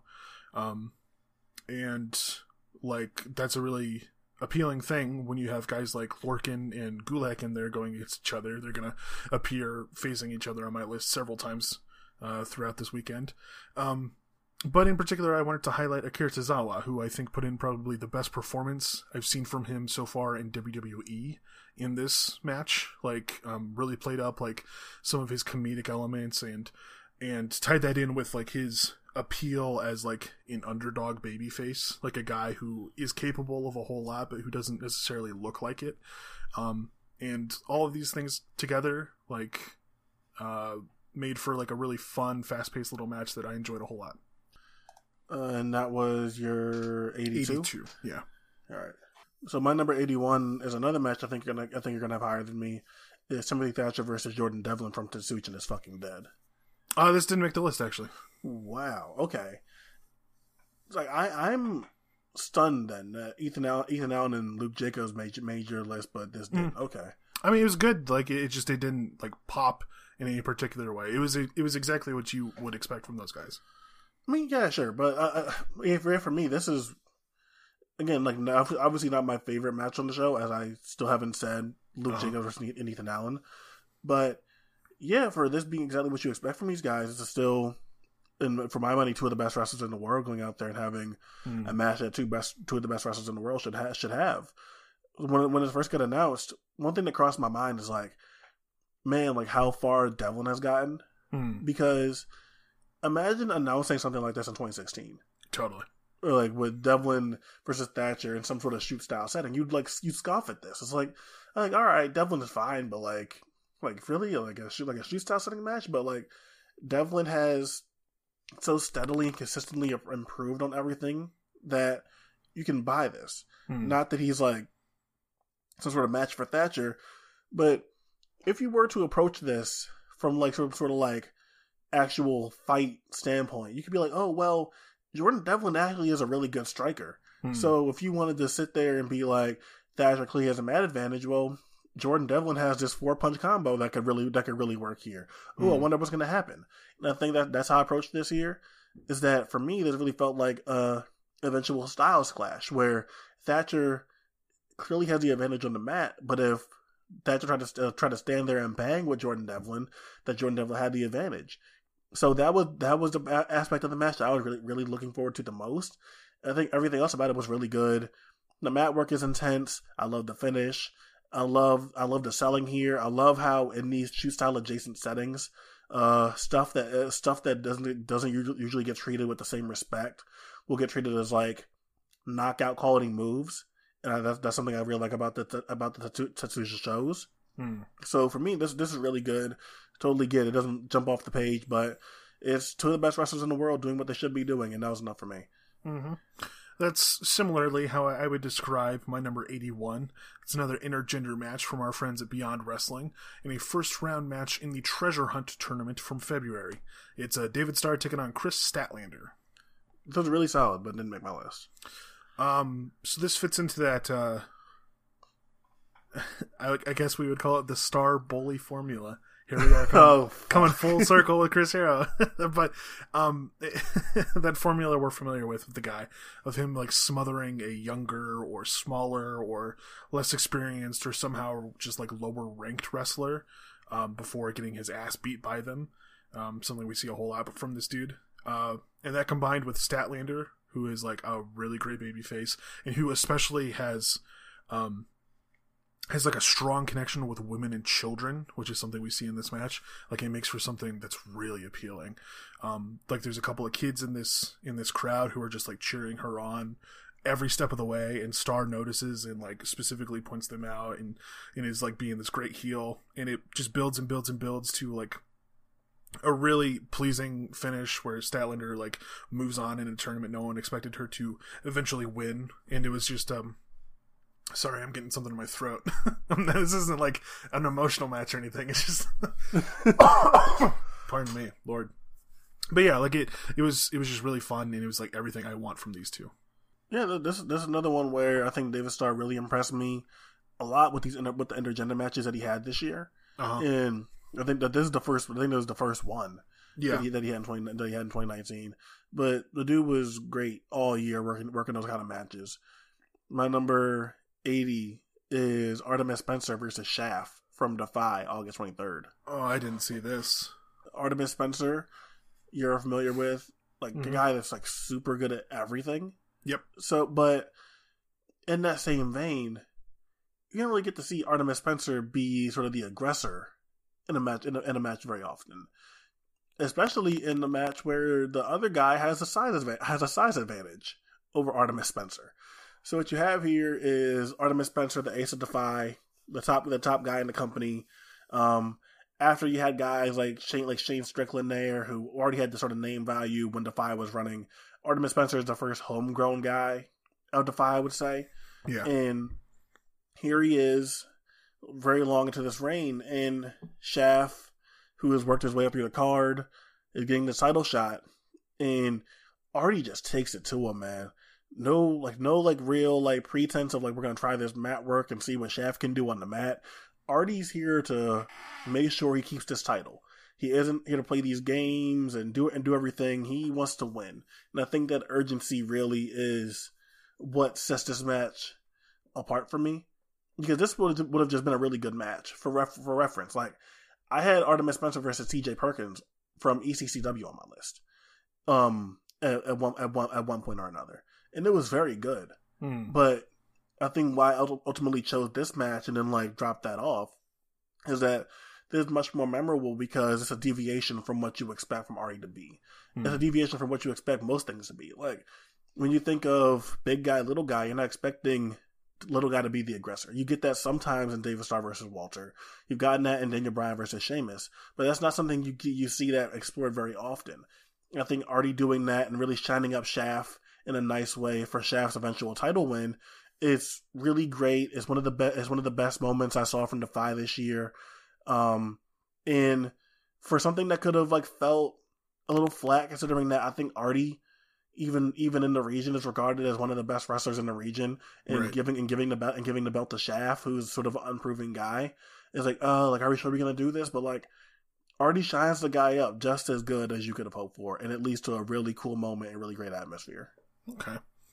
Well, you mentioned uh, Daniel Bryan there, and my number 80 is the first of a couple matches from him on my list. It's a gauntlet match from the great state of Indiana, the scenic Bankers Life Fieldhouse in Indianapolis. Uh, it's Kofi Kingston taking on Randy Orton, Cesaro, Samoa Joe, Eric Rowan, Sheamus, and Daniel Bryan. Yeah, this is this is from that really fun run of Kofi stuff on SmackDown, but it, it didn't make my list. Yeah, like this was um, not the first, but just one of many great Kofi performances over the spring. I think this, I think this was the first, right? No, the uh, Elimination Chamber preceded this. Oh, okay, okay, okay, okay, okay. This is a gauntlet on SmackDown from a, a couple weeks later, I guess. Um, and like this match um, continues on with that story, and it plays like very directly to like the situation at hand, as well as like the situation of this match, which is part of why I like it so much. Like so much of what you see in wrestling these days is people like kind of pretending that they aren't so tired as they should be, or alternately pretending that they're way more tired than they probably are and it, it makes for just like a whole bunch of like um it, it's supposed to be like dramatic moments but it always just feels goofy to me. And instead like kofi approaches this one like approaches the prospect of like trying to defeat six guys uh, almost all of whom were like bigger than him. Um he approaches that like the way that he should as like a veteran who is like quite small and who has not you know not been presented as like terribly capable throughout his career. And like it gets harder and harder from him as the match goes on and it makes him like more and more endearing as this baby face and it was it was just great. Like it was a long like 45 minutes on tv gauntlet match. Um but like there were no slip ups that i recall and it it, it like delivered um the middle chapter of like what proved to be like one of the most rewarding stories of the year Yeah, I can't say I remember too much about this, but everything about that run on SmackDown was some of the most fulfilling TV that the WWE had done um, in, quite, in quite some time. So I'm curious to see how much more of this if you have you to have it on your list. Uh, my number 79 is Kylie Rae versus Tessa Blanchard from Zelo Pro on January 4th. Quentin, I cannot believe you would have a racist on your wrestler of the, or your uh, match of the year list. Yeah, I can't believe Kylie Rae made it this far. Um, Oh. But B- bad joke. um, Kylie's great. no, man. Um, Kylie and Tessa. Well, Kylie's always been really good. For, Mhm. for like, like I'll say, like Kylie from the time I saw her has been great. Sure. But Tessa is someone that we might not talk about as frequently on here, but you know, despite you know maybe using some slurs, Tessa has it's just being real shitty about it too. yeah, but like Tessa has been a very steadily improving wrestler over the last couple of years, Uh huh. and it really shined here when they do this two out of three falls match. And I'm like, okay, well, I know Kylie can work on the mat. What are they going to do here with Tessa? Right. and Tessa is keeping up with her step for step, beat for beat here. I was really impressed by that, and there's some there's some really good there's some really cool um arm, arm and hand work here that I think that I think that I think is really good. Uh, Tessa as a character, there's there's more around the time where she's still working heel mostly. Hmm. So Tessa and her natural heel ways, I think, is um like a perfect like a perfect counter for Kylie Rae and just how lovable of a babyface she is. hmm And you know, the ultimate surprise here is that Kylie winds up beating her two two falls straight. And that with all of like with all of Tessa's arrogance and Tessa's co- overconfidence here and Tessa's uh, dominance here as the, as as the Zelo Pro champion.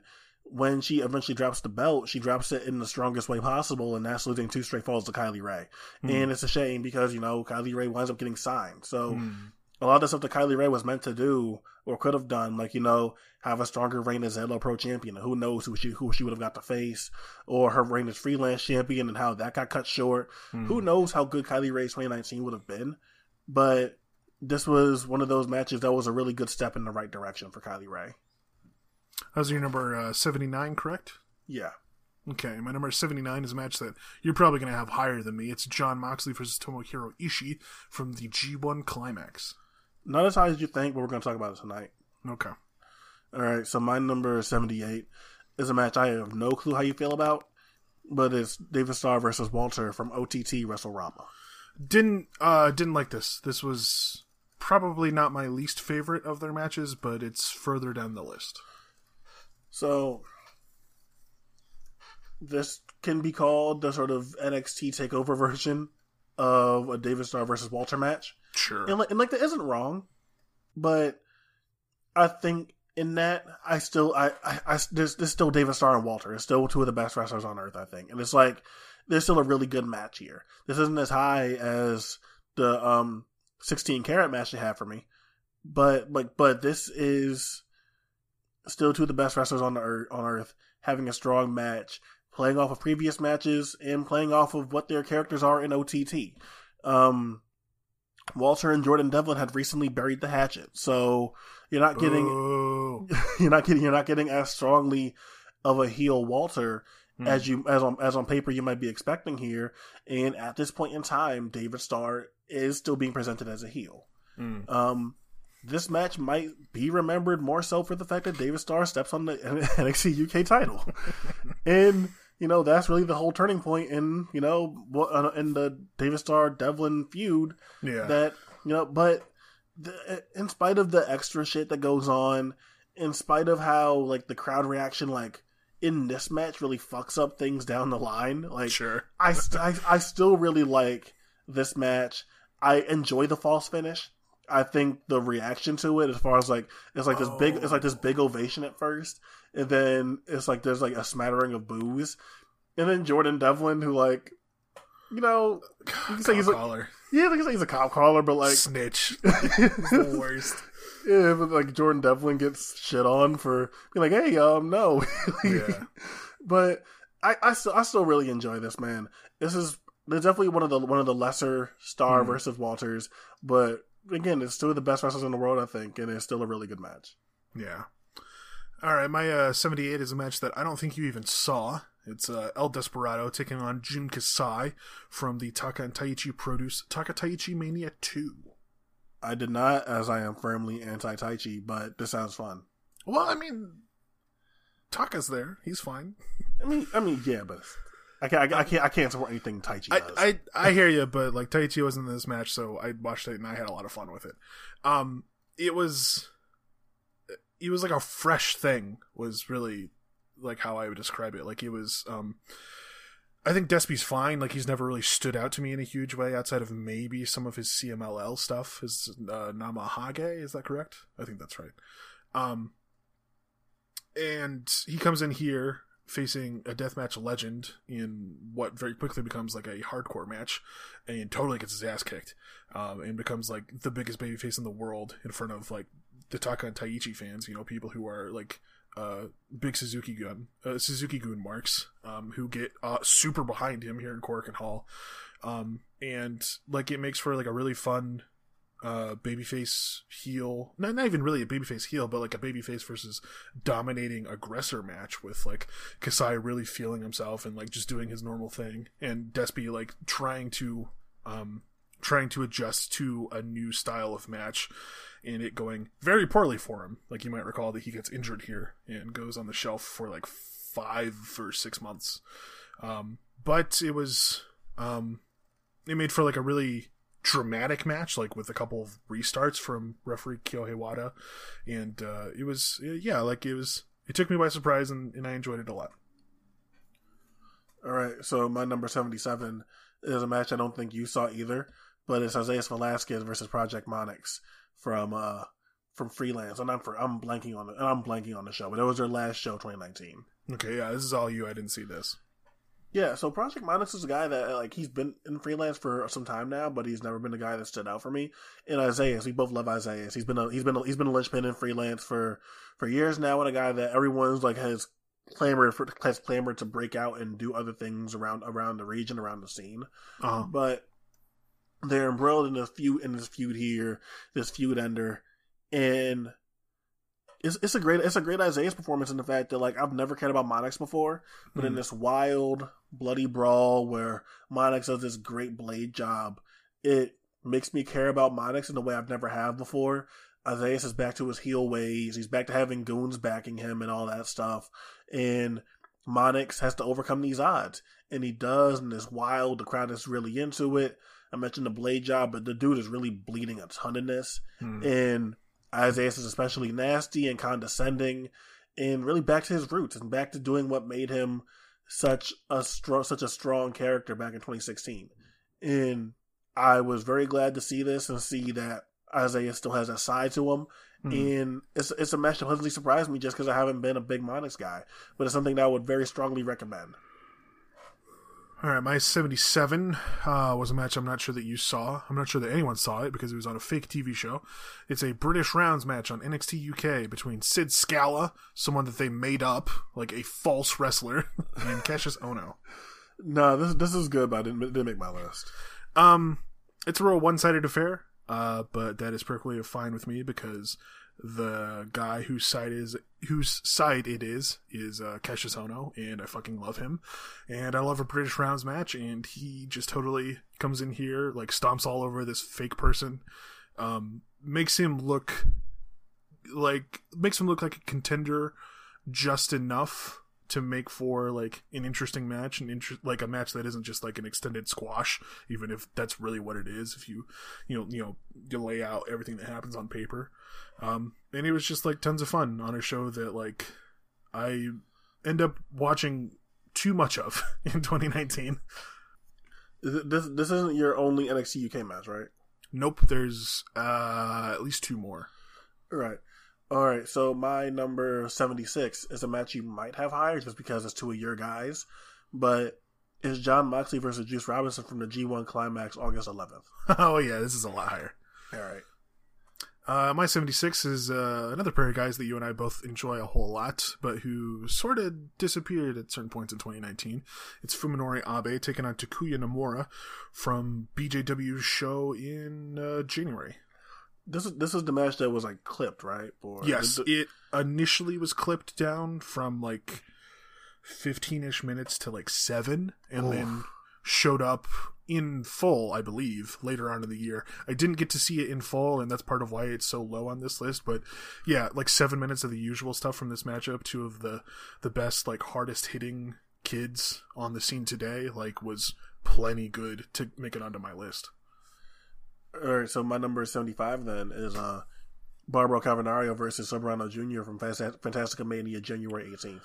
Oh, we're going to talk about that one later tonight. And Okay. instead, we could talk about a different Soberano Jr. match. It's him defending the uh, Mexican national welterweight title against Negro Casas from the um, CMLL Sunday show on June the 2nd. I really like this. This was a cool match, but didn't make my list. It was. I didn't like this at first. Like, I thought it had a real slow start.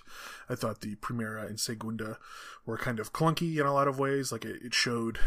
It showed the ways in which like Casas is getting older, and it showed the ways that um, Soberano is still a fairly inexperienced guy, um, and it wasn't really the best showing for either of those dudes. But uh, in the Tercera, they decided to just beat the fuck out of each other, and it made for a great match.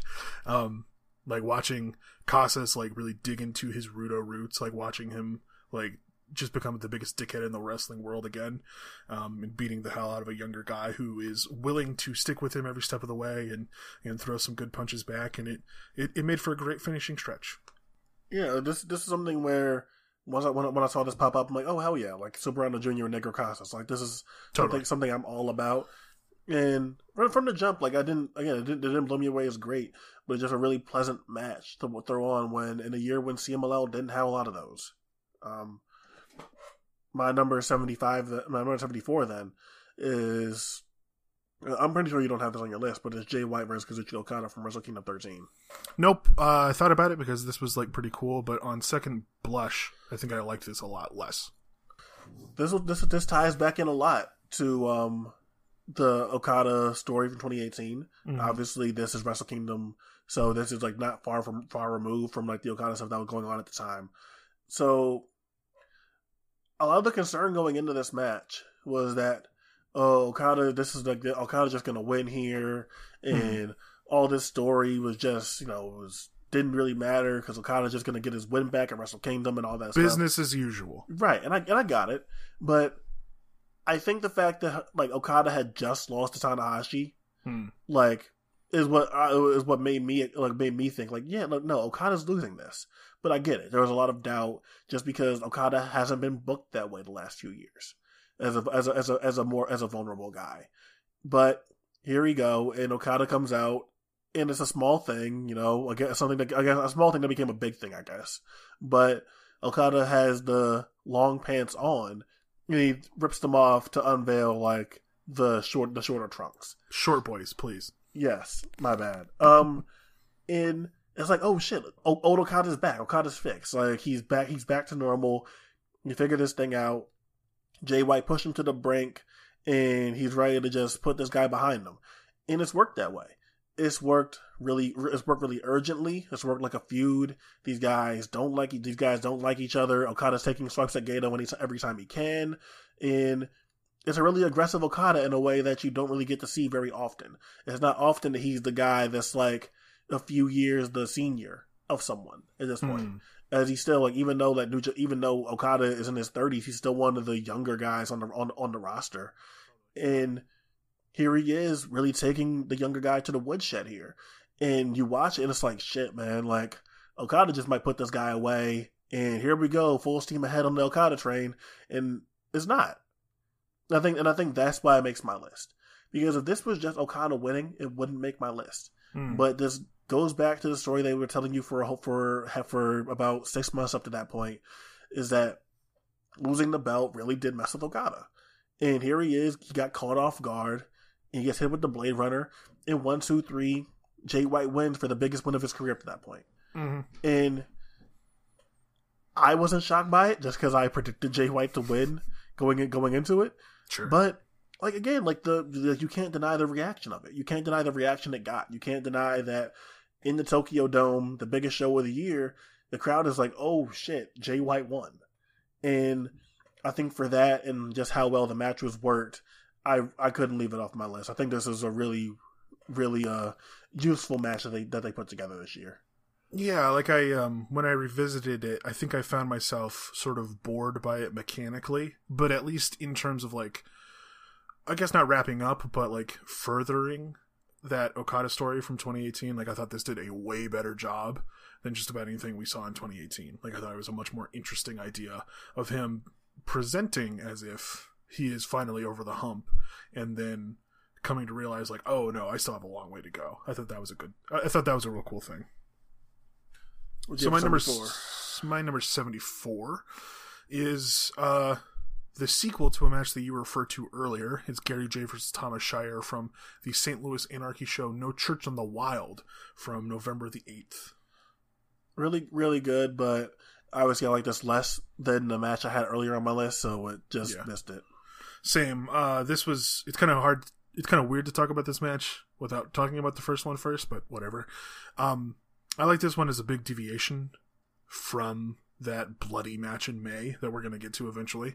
Um, that one was kind of like a real back and forth affair, real fast paced thing.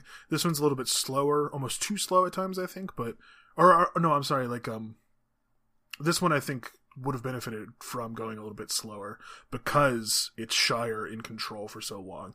Uh, big, huge dude from Texas, like beating down on uh, this local babyface, a guy who is honestly one of the most over baby faces in all of American wrestling at this point. Um, and they made for like a really cool match, like with Shire a guy who has impressed the hell out of me in 2019, like pulling out stuff that I didn't think he was going to be capable of. Um, and Jay, like working through his usual formula of just being like a really solid underdog babyface. And the two guys, like, beating the shit out of each other, taking like some crazy bumps into steel chairs on the floor, like just stuff that they should not be doing. Um, and it made for uh, something that wasn't like quite so impressive as their first match, but like another strong outing from a matchup that I'm that I'm liking a whole lot. Yeah, you know, like we're, like we're gonna have more to say when it comes to talking about their big match from May, but like like these two have really good chemistry, and I, I was I was really surprised and just happy with the finding that Gary that Gary Jay and Thomas Shire have that sort of like chemistry that you would that you would hope for. Like Gary Jay is a guy that like I'll say that outside of the Warhorse matches, he leaves he leaves me cold a lot of the time. Sure. So I was really surprised and happy to see that Gary Jay like went to something else. I was like, okay, like now like now I really like this other stuff that he's doing too. Uh my number seventy three comes from the best wrestler in the world, Io Shirai, versus Candice LeRae from NXT Takeover Toronto. Which one is Toronto? Is that the SummerSlam show? Uh, I think I want to so. say I want to say it is. Uh, I, th- yeah, I think so. That yeah, this how also had Gargano Cole three. yeah, so this would have been SummerSlam weekend. Uh, I I'm sure I watched this, but I don't have any recollection of it. So this is really this is really fast paced, really um really energetic here, and that's really what like really exactly what you'd want from Io Shirai and, Can- and Candice LeRae, and especially at this point where it's not like these two are getting like big story time either. Io Shirai just turned heel. Uh, this this is her first big outing, getting, getting to do this, and this match is of the turning sort of the turning point in Io Shirai's WWE career. Um, because even in the even in the cage match with Shayna Baszler that both that made both of our 100s, the Io isn't as over as you would hope for, Uh huh. and you know this sort of like you know a testament to what to like the, like the brain poisoning of you know wrestling fans up at this up to this point. But you know it takes it takes a heel turn for people to start cheering Io Shirai, and Io deserves it. She's one of the best wrestlers in the world. She might still Totally. be the best wrestler in the world. But here we are, and Io finally is getting like the proper respect and, ov- and like reception she deserves. And Candice LeRae is finally getting to do something. Candice LeRae had got a title match versus Shayna Baszler earlier in the year, and this this this was not no, it was earlier in the year. I think a few months out. I think it might have been a few months after this. But um, Candice LeRae finally getting to do some stuff in 2019 too, and I think this was a match that really could like really reminded some people that Io and Candice are incredible workers because Candice hadn't gotten to do much at all in NXT. Io Shirai had got off to a slow start, so you're like, okay, now these two go at it and they tear the house down, have the best match on the show, and like I said, it's very frenetic, fast paced. You can call it a moves match, um, sort of spot fest adjacent, but there's a lot of personality here, a lot of charisma, and they went over a crowd all being the um the only non title match on the show, Mm. and you know being behind stuff like uh Shayna versus I think this this was Shayna versus Mia Yim, Cole versus Gargano three, and I think I think there might have been nah I think there was some Roddy matches on here too, Sure. but but they really won this crowd over in a way that I wouldn't have expected and really changed the trajectory of both of their NXT careers. yeah, like there's not um there's not going to be a ton of evidence of it on this list at the very least, but I think like the NXT women's division had like a surprisingly good year, especially on TV. Like I think um I think the the women that they had put in a lot of good work um and made for a lot of like fun refreshing matches despite like a lot of the same matchup over and over again. Um I was I was gonna say that it's like, yeah, it's not gonna reflect in like matches, mm, but if you just watched it and just like tuned in every now and then, totally. you know, Mia, you know, Mia Yim, Candice, Bianca, Bianca took strides. Here we are with Io finally getting her, getting, getting her, getting her wing, getting her wings going, and you know, Rhea Ripley being a, being a late addition to the to the roster. And I think that's I think that, I think that's gonna show up more in 2020. As I think as I think they're gonna probably load up the, like load up the, the women's division more. I mean, Sure. I, like I don't know if you I don't think I doubt you saw it, but the uh, women's battle royal from the NXT episode on uh on on um the fifteenth as we're as we're recording this, you look at it it's like, man, that's such a great roster of women to have right now. Hmm. And I think 2020 is going to show the fruits of that labor more. But in 2019, they laid, they laid some great groundwork, and I think this is probably the best example of that. So that was your 73? Yeah. Okay, my number 73 is a match that you're probably going to have a fair bit higher. It's another match from the OTT Contenders shows. Uh, it's David Starr taking on Terry Thatcher. Oh, I have this way way higher. All right, instead, then we can talk about a fun little tag match from DDT, uh, which is the Moonlight Express team, Mao and Speedball Mike Bailey, taking on Harashima and Shinya Aoki from June the 30th. Yeah, fun match. Didn't make my list. Yeah, nice little Korakuen mid card match, I want to say. A uh, quick little thing between four guys I like a whole bunch. Um, four guys who like have a lot of stylistic overlap, but who feel like very distinct wrestlers if you put them together in a lineup. Um, and so, like mechanically, like action wise, whatever you want to say, like this had a lot of fun stuff in it. Uh, but I wanted to highlight the fact that it also dug into some great comedy. Uh, specifically highlighting the fact that like Aoki is very new to pro wrestling in general. Um, so you'd have like Harashima in control of this match is like probably like the highest ranking guy of all these four. Um, uh, trying to get his partner to do like these complicated double team moves and Aoki being completely lost and like somehow uh, fumbling his way into doing exactly what Harashima wanted, despite the fact that like he's allowing his opponents to like come back on him. It was just like a whole. It was just a fun little like Three Stooges routine to like watch these guys work together, um, and and like point out and work around the fact that one of them is way less experienced than the others. And it was it was a lot of fun on top of like providing exactly the sort of spotty action I wanted. Yeah, this is one of the rare instances where I felt like Speedball got to be Speedball and got to really show up in 2019. Where you know, he had good matches, but it's it was it was such a disappointing drop off for the guy after having such a good 2018. Uh, my number 72 then is Jacob Fatu versus LA Park from MLW November 2nd, which I think is Saturday Night Super Fight. I did not see this. So you, you might be a little bit more bullish on Fatu than I think than I think other people are. Uh huh. But I think I think you I think you find some find some enjoyment out of this. Um, two big gigantic guys having a slugfest. There's there's blood, um, blood, air horns, Ooh. you know, to LA LA Park's tope, Hmm. weapons, plunder. Um, Salina De La Renta goes through a table. Um, like it, it's it's a really it's a really fun plunder match from from two guys that do some athletic things that they shouldn't be doing at their size. You know, Sure. Park is a guy that like you kind of forget is like a fucking three hundred pounder that And is- old too. Like he's not a young guy. yeah, like an old, like fifty year old 300, 300 pounder that is Yeah. still that still has one of the best topes in wrestling. And Jacob Fatu was an absolute freak of nature that can do a Sasuke special. Like, you know what I mean? Like, and on top, like, it's, like it has fun fireworks, it has a great atmosphere, but it's, but at its core, I think it's a really fun and nasty brawl. It feels it feels like a big deal. I think a lot. I think a lot of wrestling uh, this year didn't feel like it didn't feel like it was important or anything. Sure. I think Jacob Fatu and the way he buzzed through Tom Lawlor, I think LA Park and the aura that he's built up for himself really all culminated in this in this event where Jacob Fatu cleanly beats um LA LA Park for the most part. And LA Park for, for how much he's protected himself, that doesn't happen very often. Hmm. So you get to see this happen here, and that really solidifies Jacob Fatu as being the guy here in MLW for from the, from this time on. Because like like I said, you're like, when's the last time you saw LA Park take a take a fall? Totally. Uh, do you have any other MLW on your list?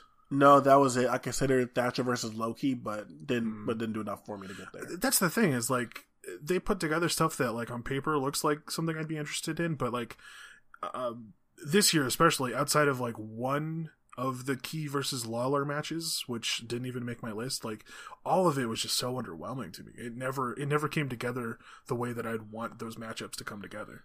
Did you see Thatcher versus Key? Yeah. Okay, so yeah, I mean, other than other than that, and other than that, in this Fatu Park match, yeah, nothing else in MLW really hit that next level for me. But I told, but I totally get it. It's like Hmm. it's it's it's good, but then like you expect like for you, like I imagine like Timothy Thatcher and Low Ki, like oh shit, Yeah. like like like that, like that's like that's gonna be totally my shit, po- possible top ten match of the year for me. Yeah. And then it's like, Totally. then there's like, didn't even make your top 100. Like, Like it, it should be something that like, it should be something that is foolproof, and I didn't even review it. You know what I mean? do you think that's like the environment, or is it like, Part of you it is like I I don't like their crowds, and I don't like the fact that they run. They specifically like run kind of small shows. Um, like I think it really works against them. Uh, their production I don't love either, and like there were specific aspects of that in Thatcher versus Key. If that's going to be on your list, we'll talk about that later. Like there's just a lot of just little problems. it, it wasn't on my, it wasn't on my list, but like, what were some of those problems with Thatcher Key? Like, like camera cuts or whatever? Uh, like the fact that they had this like cut in from uh Fatu and Oh, oh yeah, that was super fucking annoying.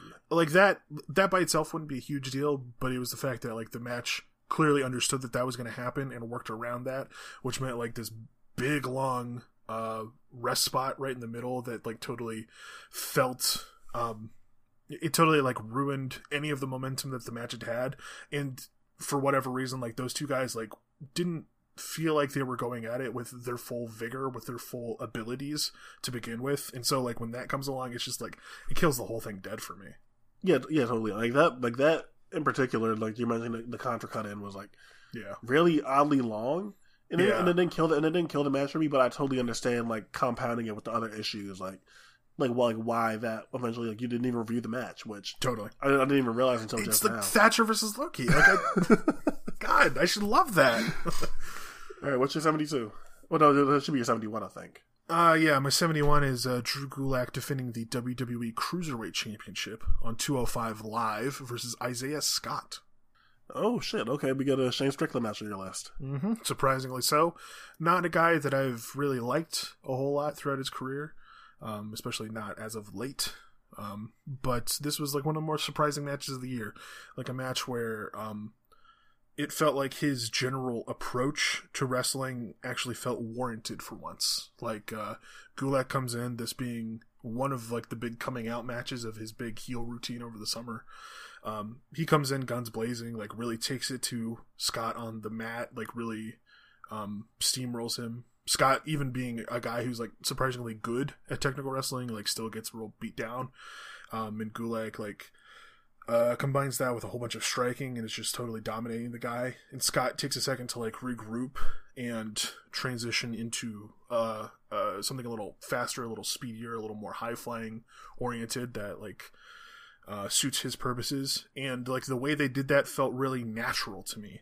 Um, in a way that like I have never felt in any of Shane Strickland's matches. Really, uh, it felt like he was actually trying something new to combat the fact that like Gulak was coming at him so hard and it was coming at him in such a domineering way. Like it, it, it felt like it was not just him saying, "Okay, this is my turn to do my spots." It was like a strategic um, thought process that he had, and it and it made for like a really rewarding, uh, really enjoyable uh, TV title match.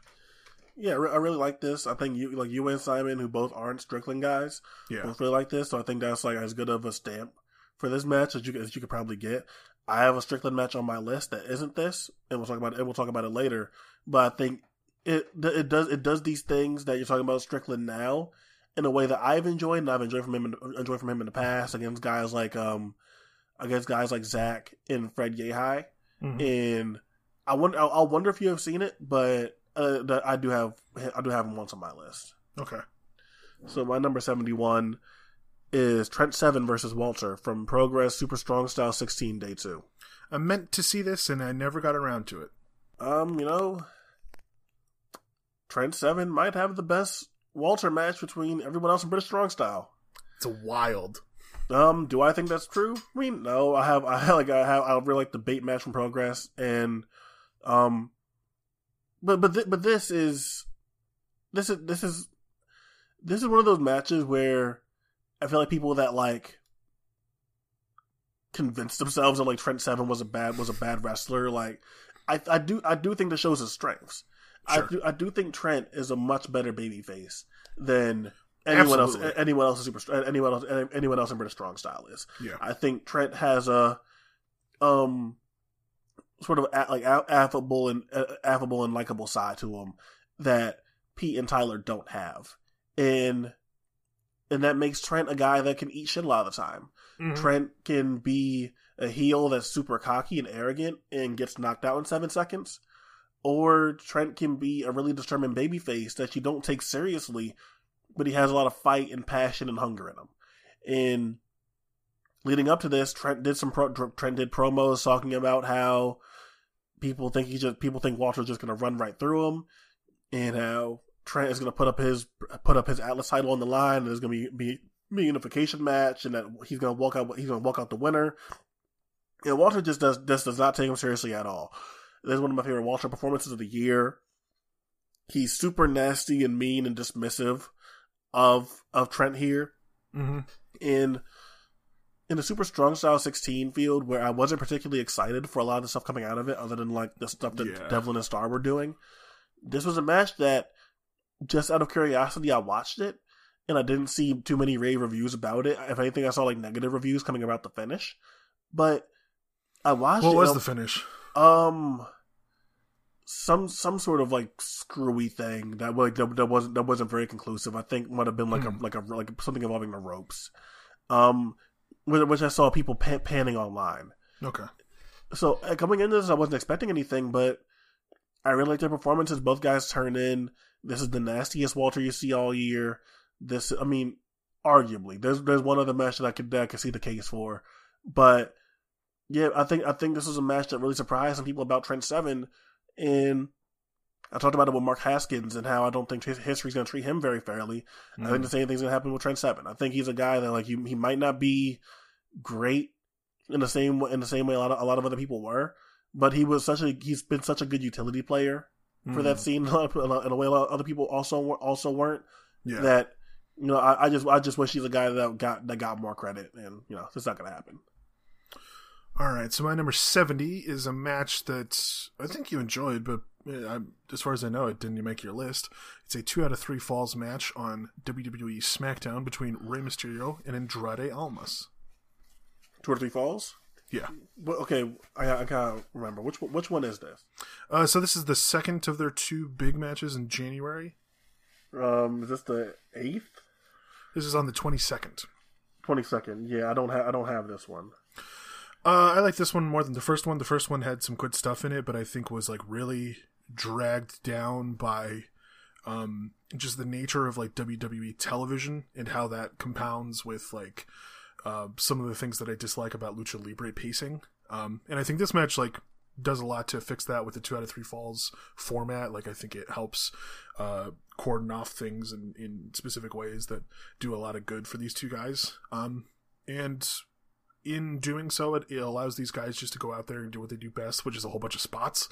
Um, spots specifically that highlight like their, I guess you would describe it as like a stylistic difference, but really it's it's more of like a um an ideological difference between uh their time periods that they came up in lucha libre. Like um Rey comes from the 90s and is like a very small guy even by lucha standards. So like he's always wrestled fairly defensively. Um and almas is like kind of larger uh, as far as luchadors are concerned um, and has spent basically his entire career as a rudo so like he totally just like smears the mat with Rey um, and that fits together in a fun way but also like highlights like the fact that like they came up like 20 years apart and that's like a big deal. Um, i wish this had like a conclusive finish. Like it i really don't think there was any need to to segue into the samoa joe Rey mysterio feud with an interference finish here Yeah, there was no reason at all. it's, it was just completely needless. You could have just done like an, attack after the match. Um, but aside from that, like this was tons of fun. It was like one of the better bangers on WWE TV this year.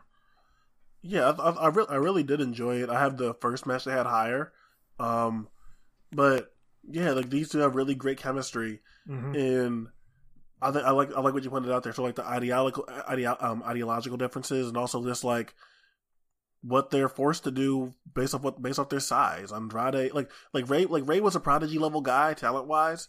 But Andrade is like the whole package. Like he's Totally. he's size, he's striking, he's flying, he's all that. Looks stuff. great.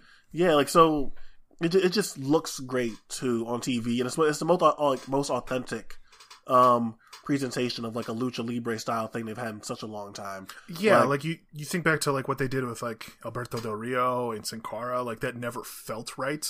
and like occasionally you would you would get something like ADR versus Kalisto, Yeah. and it sort of worked, but like this this totally blows it out of the water. All right. So my number seventy is Ethan Allen versus Luke Jacobs from, from Tetsujin is fucking dead. So, um, I think this this was your first time seeing Luke Luke Jacobs and Ethan Allen, right? Mm-hmm. This was I had no clue who these guys were. So, as someone that was somewhat familiar with these guys, I wasn't surprised that these two went out there and like did what they did just because like I know like tag like tag team familiar with each other. Um, Manchester guys trained by Chris Ridgway, so just knowing that, I was like, okay, like these two are probably gonna go out there and have like a really solid match, and you know maybe like maybe showcase some stuff. What I didn't expect was for people to come back raving from the show, Hmm. like holy shit. Luke Jacobs and Ethan Allen might have just saved British wrestling. Yeah, You know what I totally. Like, yeah, like, like I didn't expect that at all. It was a match that was had like had such ripples through it that Toss, who was um refereeing a lot, refereeing a lot of stuff on Tetsujin, immediate immediately came back and talked to WXW hire like people back um back in Germany. It was like, yeah, we need to bring this match to Germany for ambition, Mm. and this really is like the embodiment of the kind of shit that I like in wrestling. Um, it's two guys, two young guys taking advantage of opportunity, and that's something that's always gonna resonate with me, and something I'm always gonna enjoy and, and like find some, and find some sort of comfort in. It's two guys that, and, there's very much me uh, putting my own personal narrative on it, but it's two guys that like on this final show of the shoot style of Jason Brand, Mm. in in this era of English English independent wrestling where people are like convinced are, are convincing themselves that it's, di- that it's dying out and is and is dead and is killed and most of it is true but you're going out there and making something of it and are these two guys going to save English wrestling no they're not Mhm. they're not they're not going to sit here and they're not going to like usher in this new era of prosperity in English wrestling. Who knows? But I don't think I don't think they are. But what it is is two guys that maybe in like the last window of two guys who could possibly break out through this scene, they Right. give you that last glimmering hope, and it turns into a thing where this could easily go all over the world. Mm. And right now it is. It's gonna go to Ger- it's gonna go to it's gonna go to Germany in March, and who knows where and who knows where that take and who knows where else that's gonna take them. But it's guys that beat the shit out of each other. It's really mean and nasty and competitive in a way that you would not have would not have expected. So I Mhm. totally understand why someone just threw on this show and it just knocked them on their ass. But I, I just love the fact that two young guys got an opportunity, took full advantage of it, and had the wrestling world buzzing. You know, it's the it's the opposite end of the spectrum of like Jordan Oliver and Blake Christian going out there and do and doing their shit. It's like you know, like Jordan, like it, it is going to get Jordan Oliver and Blake Christian booked booked everywhere. Yeah. So you know, good for them. But like that, like that's sort of the Yeah. thing that I I like out of this is that two young guys took advantage of an opportunity, but it's also a style to actually really enjoy, and they did a hell of a job performing it. yeah, great selling, um, great, a great sense of like how to work together with pre-planned spots, but not make them super obvious, which is like a huge problem people have in this style. Uh, more than anything else, though, I wanted to mention that like the crowd did a lot for this match. Um, this being like. Uh, this venue was kind of like big and airy, but it, it still had like a very intimate feel. Uh, thanks Oh, in large but- oh, by the way, this show was produced so well. that's what I was trying to get at. Like, uh, the production for this show was like really great, and it made it feel a lot more intimate than the venue probably felt in real time. Um, and in that way, like you could definitely hear people like three, four, five rows back. Um, and you could tell that they, some of them were wrestling fans, some of them were specifically Tetsujin fans, but a lot of them didn't feel that way. A lot of them felt like either like friends or family of some of the young guys on the show, or maybe just like some punk kids from here in Manchester who just like wandered in. Were just like, hey, we're gonna give this a go. Um, and it made for like a really interesting atmosphere, like a really endearing one too. To to hear people, um, react in certain ways to spots that like you and I might find rote or might not freak out about, and hear them go, "Oh God, don't do that to him!" Like it Yeah, was like it was screaming, really- screaming in horror. totally like it, it made it it made it that much easier for me to get invested into this thing and it was it was a really fun experience All right, that was my number. That was my number seventy. So what's your sixty nine? The nicest My- match of the countdown. The nicest match on my list is another match from our friends over at Southern Underground Pro, the SUP What Could Possibly Go Right show. It is Britt Eisen defending the SUP Bone Storm Championship against O'Shay Edwards. Um, I had I had high hopes for this program, and I think this match is all right, but ultimately kind of let me down. I, I hear you. I, I wish that this one concluded a little more strongly. Um, and at this point, I don't think it has a chance to, being that Eisen has since lost the belts in a match that we're going to talk about later. Yeah, but also Um, also like turn face and Totally. O'Shay and like they they're friends. Like it is, Yeah. yeah. Uh, but yeah, like this one, this one makes it onto my list just because like it's the match that sold me on O'Shay Edwards being the guy. Like watching this, I think I mentioned it in my review. Like watching this reminds me of like watching John Cena for the first time, um, or not even really the first time, but like f- first like grokking what Cena was about. Like this like Superman figure who could also be like the most sympathetic guy in the room, in a room full of wrestling fans, no less. um, like watching him do that here against Brett Eisen, a guy who like I think is a pretty effective heel, at least at this point in his sup run, um, in a match that is like full of interference, like full of like little bells and whistles and smoke and mirrors that that do a lot to add to this. It makes for like a really interesting thing where this huge dude who is like every bit deserving of the nickname Big Bad Kaiju, like look like the most sympathetic guy and like watching him transition between those two things back and forth and like beat the shit out of Ison when he needs to and then get the shit beat out of him when he needs to. I thought it was just amazing.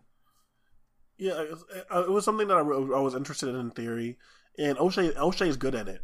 Mhm. And but I, I just wish, um, like you said, I, I not a, not big on icing. So, um, my number sixty nine is Shingo Takagi versus Tetsuya Naito from the G one Climax August fourth. I'm you just rewatched this one and I'm pretty sure I didn't see it at all. Yeah. Um, for some people, this is their New Japan match of the year. Yeah. Um, Perverts. yeah, su- super Lij perverts. But um, this this is a match I didn't I didn't like love at the time. I thought it was like I thought it had like a really good finishing stretch. But rewatching it today, like there's a lot I really do enjoy about it. I I enjoy the opening stages um of um uh feel, feeling out process work. Uh, I enjoy the fact that even as stablemates, Naito was like super disrespectful to Shingo and and prodding him and poking at him in a way to get Shingo to snap and and, and for and for Naito to take advantage of it. But more than anything, um, you know, if you know if you know the background of Shingo and, and Naito at this point, um, two guys that went to the same New Japan tryout together, um, obviously diverged on different paths. New, um, Naito got Naito got accepted into New Japan. Shingo wound up going, wound up going to Dragon Gate, and their paths eventually reconnect. And really, this is it's the only time Naito showed up this year, and Naito had matches that I liked. Yeah. And, and, and I'm not and I'm not saying it like put down Naito, but like I we think it, should. yeah, but but but it's like I think it shows you how much he respects and cares for Shingo. Sure. That in a year where it felt like Naito didn't really didn't really do a ton, and when he clearly when he clearly has the capability of doing so, yeah. is that when he's going up against his stablemate, a guy a guy that I'm assuming he's wanted to wrestle for a long time, a guy that's like that's like a, a legitimate friend to him. He goes up there and puts the puts the working shoes on, and it, it establishes Shingo the way that like Okada versus Ospreay did for Will, or like Ibushi versus or like Ibushi versus Ospreay did for Will. It is a kind of stamp from a top guy that Shingo needed to really take that next level for him into 2019, going into 20, going into 2020, where he's headlining a new beginning show. So I think this was that this was that next step in it. I think it escalates very. I think it escalates very well. I think the finishing stretch. I think the finishing stretch is great. It's not too much, not a lot of kickouts, but it, it it builds very well. Like it like it might surprise you, but there it does not a lot of kickouts. And like again, like we we watched Shingo for years. That can be a thing that Shingo goes into pretty heavily. That can be a thing Naito goes into very heavily. But they're not super reliant on that here. It's a lot of aura, a lot of slow building, a lot of emotion, and really a lot of making Shingo look like the strongest possible version of himself. And I think that was mission accomplished here.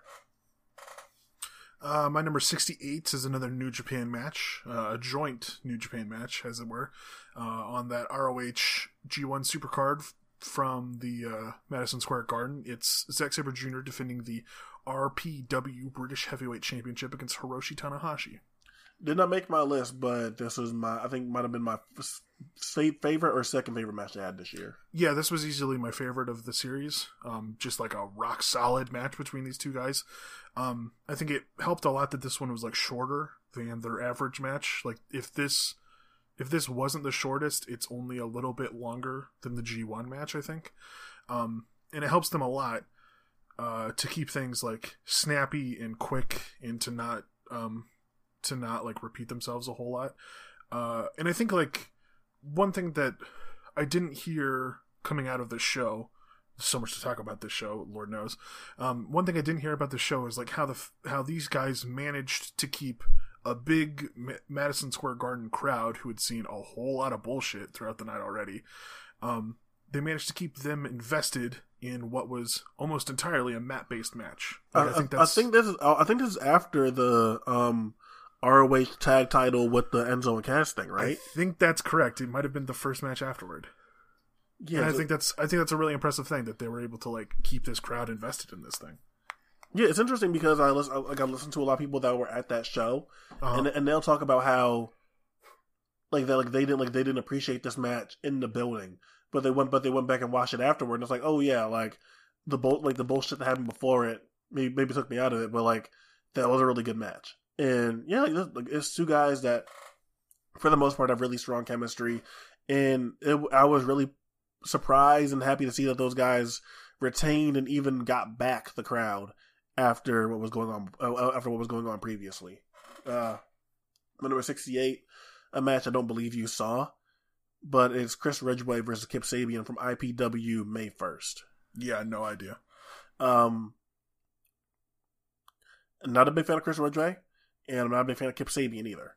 Sure. But just watch this on a watch this on a whim, and Chris Ridgway as a heel is so much better than them trying to force him as a babyface like Huh. they like they do in Progress and other promotions. And same thing with Kip Sabian, where it's like I think I I understand like Kip Sabian gives off like natural heel vibes. I get it. He looks like he looks like a piece of shit. Hmm. He he look you know pretty pretty boy that's easy easy to boo or hate. I understand that, but he has that sort of thing about him where he looks like a heel, but his actual best work comes from a ba- comes as a babyface. And I think that happened with him with him and David Starr in 2018. I think that happened again right here with him and Chris Ridgway in 2019. As Chris Ridgway is nasty and the best I've ever seen him look. He is brutal. He is vicious, going after Kip Sabian's leg, Hmm. and Kip Sa- and Kip Sabian is the most fiery and um unbelievable and sympathetic he's ever been, and it's something that I wish we got more of. I'm not saying Kip Sabian will be like some top babyface in the world or, or anything, but that's clearly what he's good at. And some of that obviously falls on him. I think he wants to be a heel, and I think he really is trying to work, make this heel thing work. But that, but that's not him. I think this is his career match. I think this is at least at least the best individual performance of Chris Ridgway's career. I think the best match of his career is still probably Zach from IPW lat from 2018. But as far as something where Chris Ridgway isn't across the ring from one from one of the best wrestlers in the world, this was the best Ridgway has ever performed in my opinion. And one of those matches like Ethan Allen and Luke Jacobs where it's like sort of a a hope of of of English wrestling where like even if the scene isn't completely dead, like you find gems like this in IPW, which eventually um closed down or, mer- or and merged with with RevPro, that there can be matches like this, like like like Sabian versus Ridgway, where those guys who aren't necessarily hard, like pushed in the more prominent places get these sort of chances like this. So that was your 68, was that correct? Yes, sir.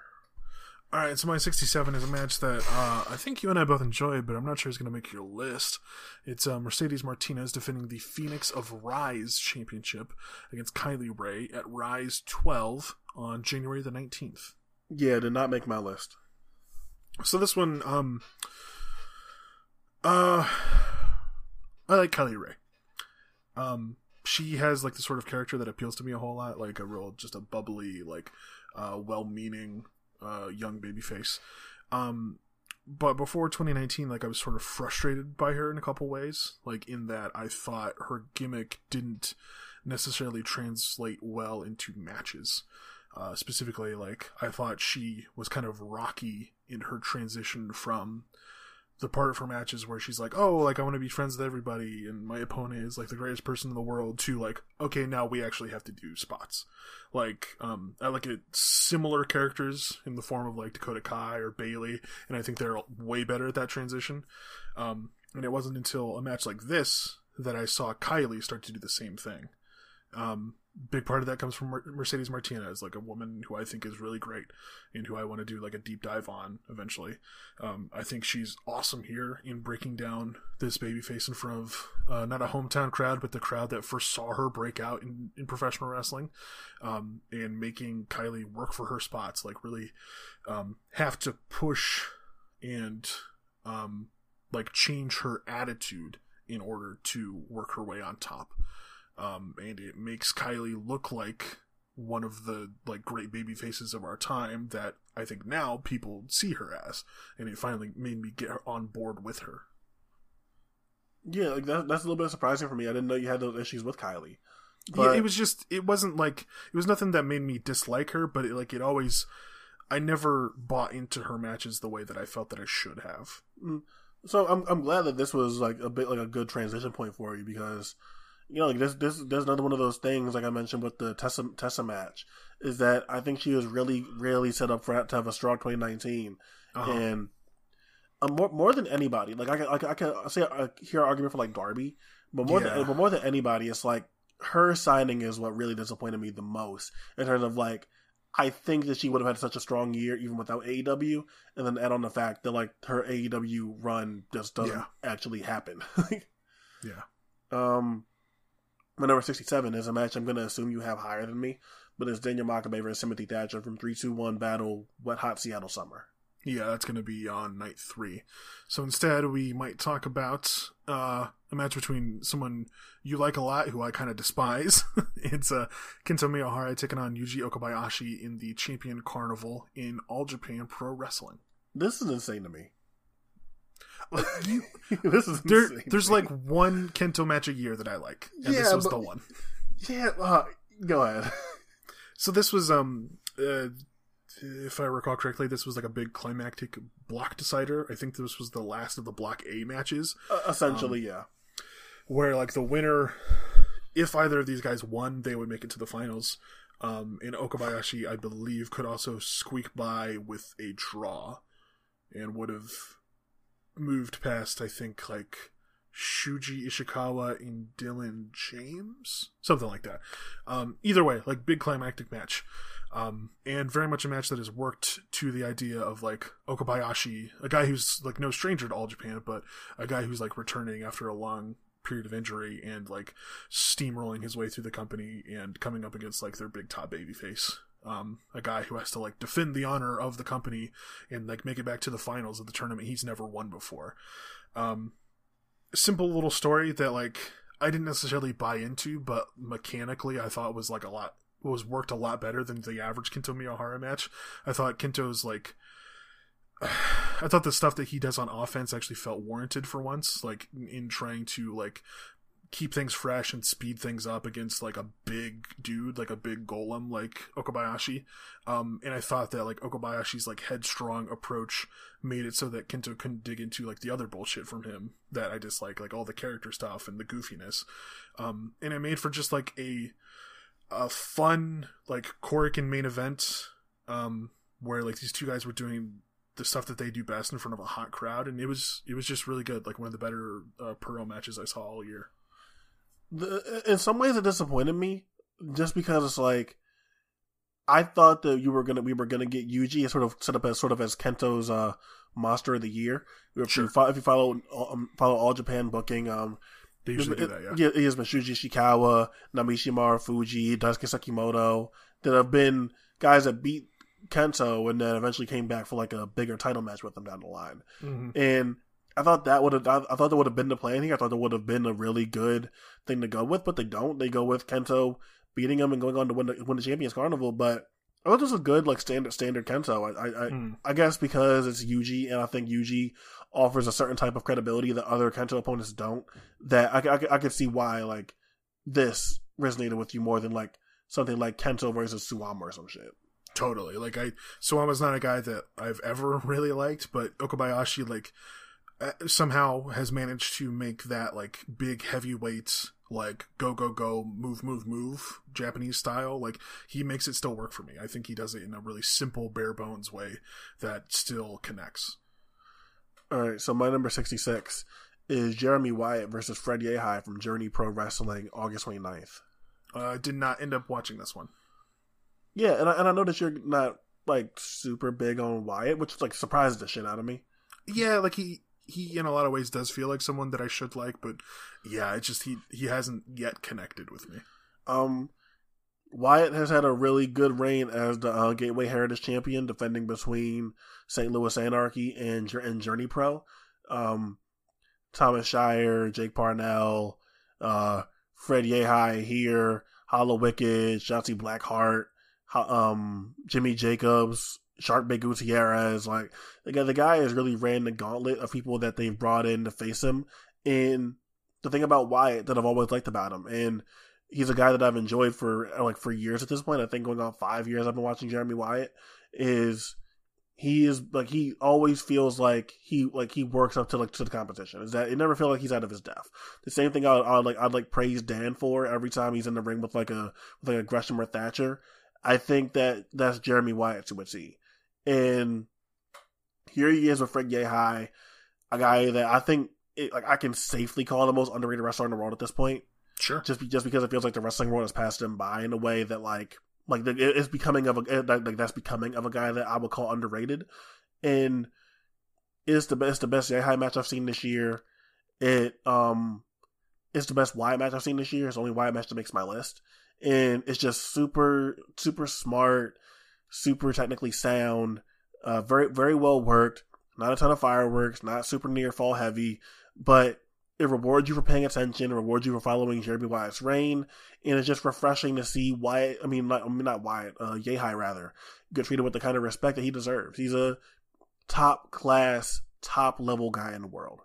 And in 2019, we didn't get to see Yehi get treated that way a lot of the time.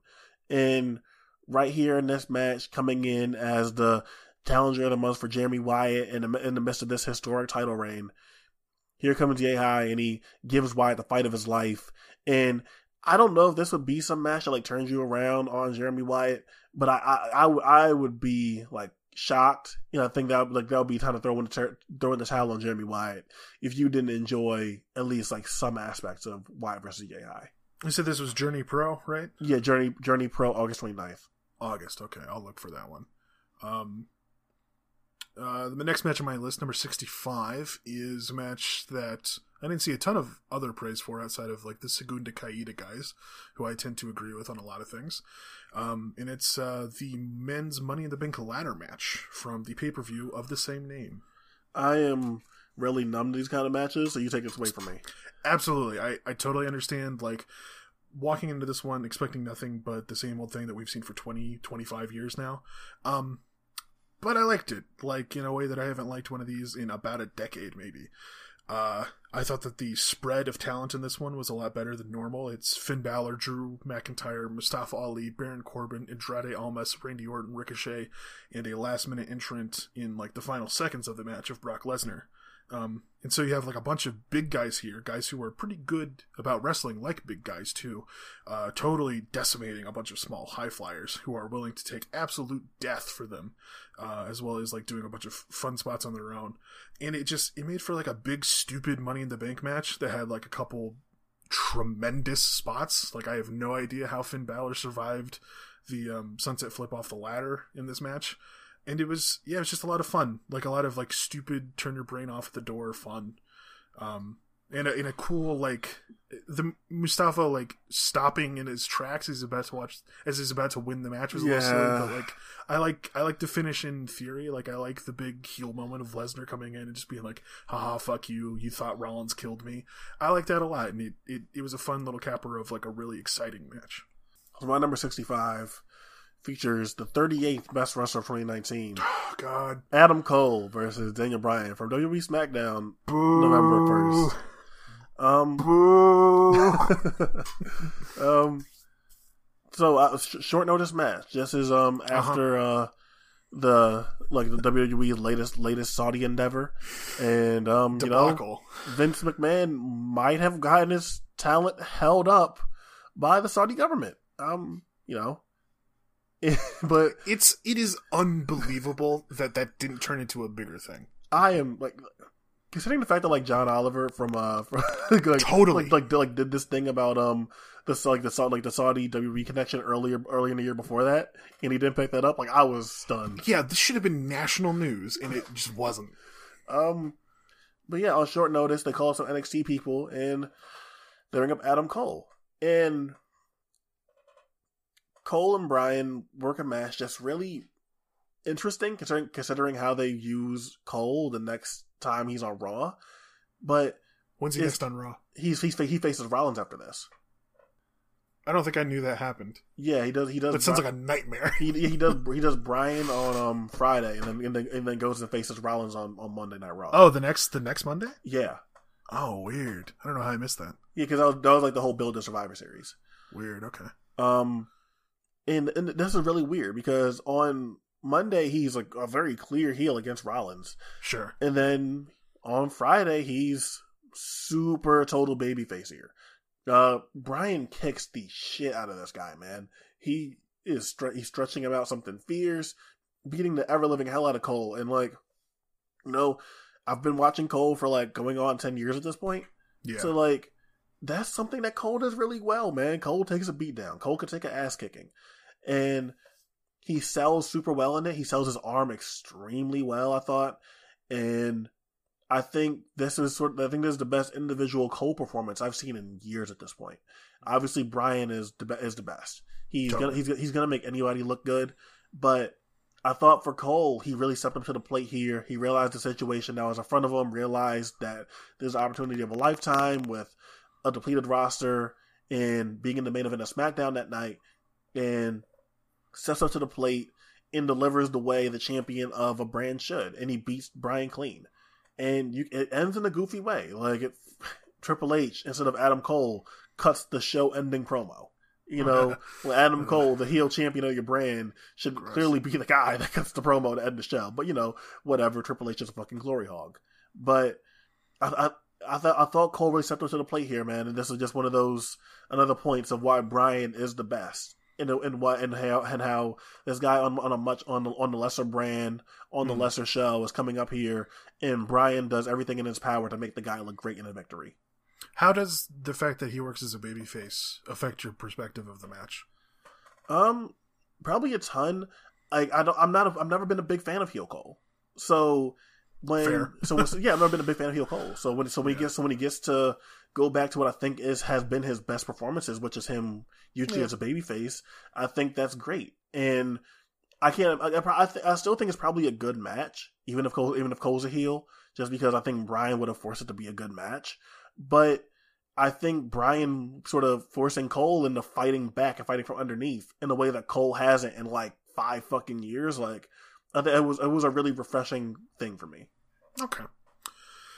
Uh, my number 64 is a match from WXW's tag World Tag Team Festival weekend. It's uh, Timothy Thatcher defending his newly won WXW Unified World title against Jonathan Gresham. Not on my list, and I think it's probably my least favorite of the matches they've had together. I get that. Like, these guys have had a couple matches over the last five years, and they have all been very similar. Um, but it just so happens that I like the two of them together. I've liked all the matches that they've had, despite the fact that they're basically the same thing. Uh, I think it helps a lot that they're not, um, they are often not like they don't meet up a whole lot. Like it's it's often usually like a year or more in between each of their matches, and I think that helps my perspective of it a whole bunch. Uh, but this was yeah, this was just like a straightforward thing wherein like this like little bastard of a challenger makes life a living hell for our big heroic babyface who just won the title the night before.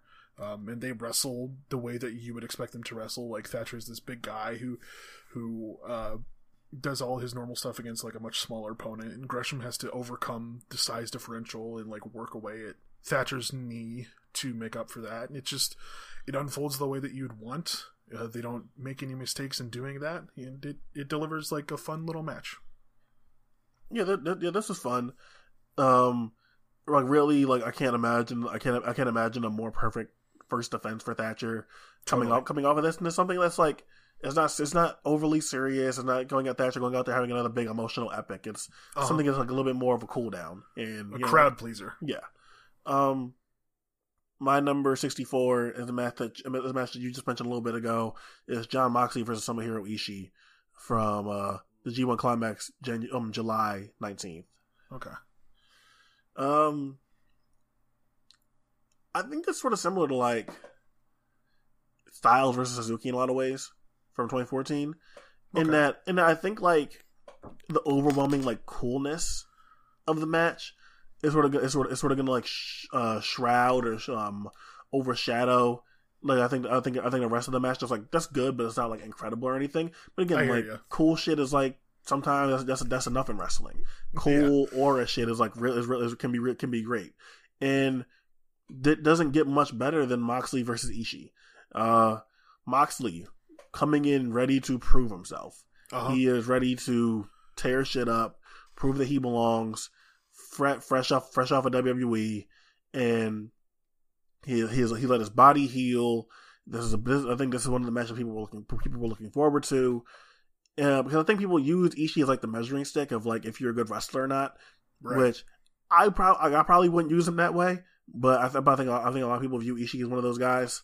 Um, and they just beat the shit out of each other, man. It's a fun crook and brawl for portions of it, and then once they get back into the ring, it's super stiff, Mhm. super mean, and it does exactly what it should have done, and it makes Mox look credible. Mox looks like he belongs. Mhm. Mox looks like he is ready to uh, face the wear and tear of the G1, and it sets, it sets the tone.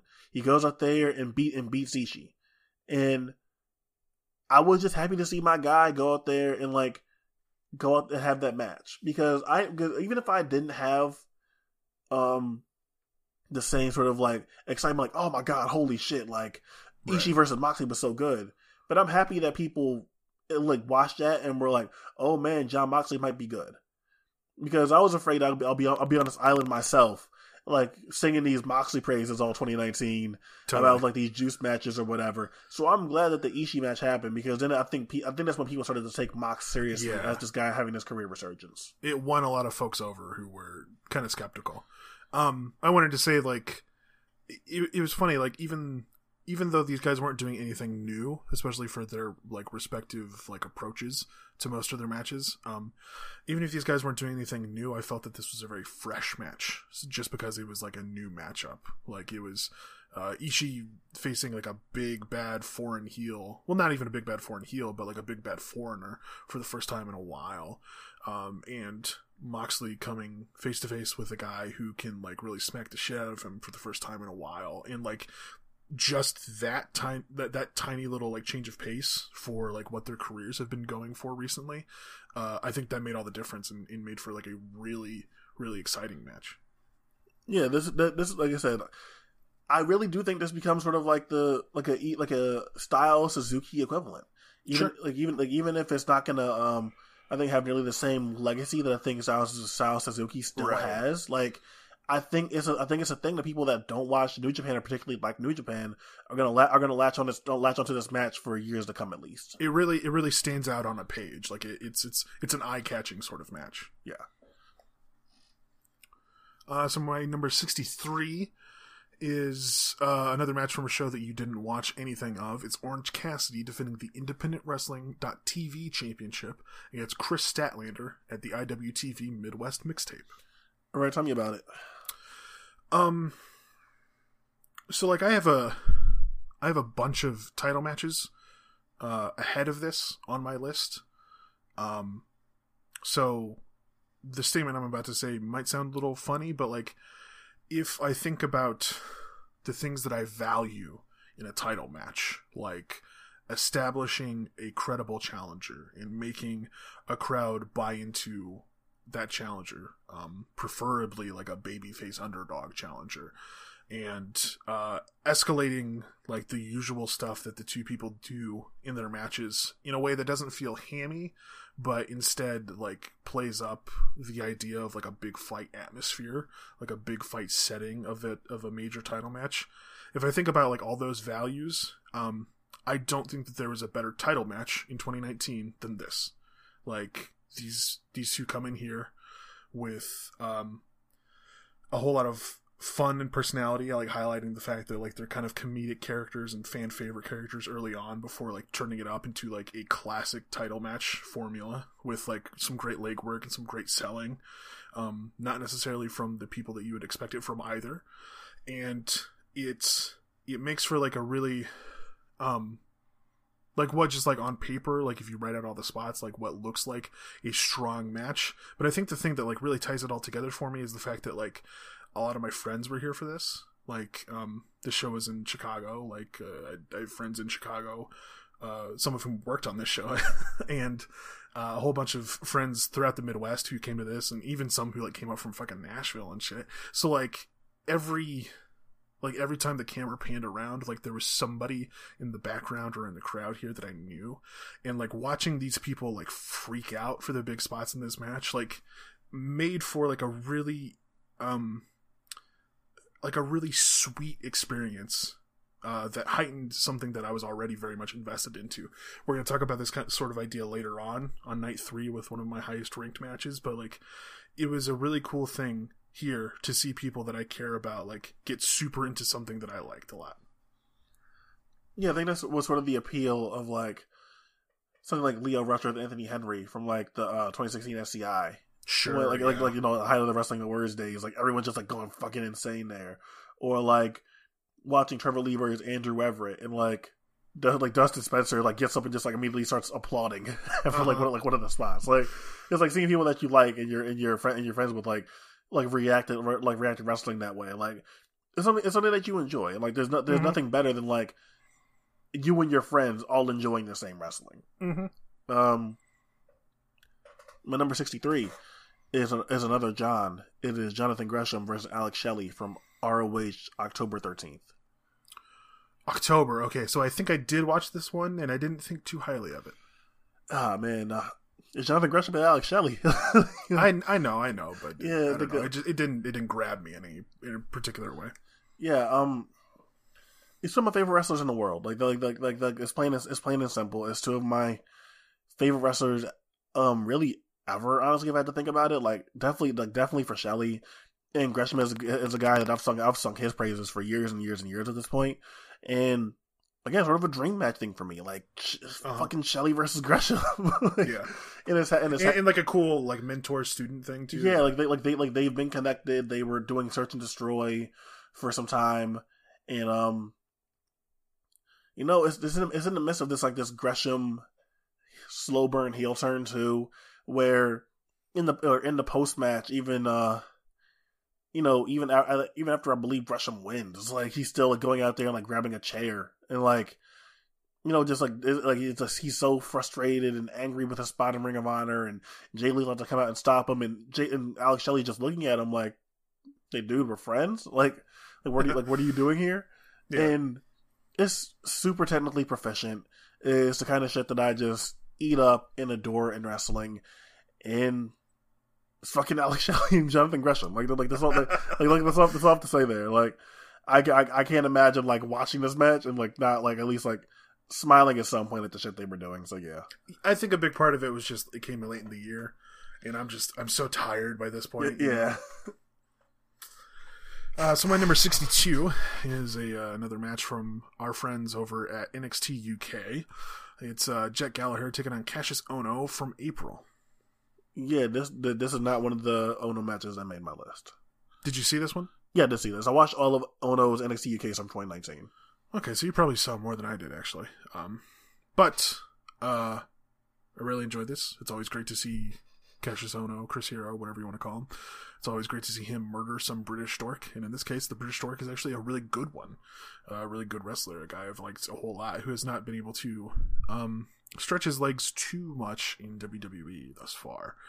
Um, but here, he and Ohno embark on a fun little like World of Sport tribute sort of match. Um, one with like tons of like amazing little details that like really um, play up like the aspects of that style that I enjoy or that I think I enjoy from this distance. Like I haven't actually gone back and done a huge dive on it yet.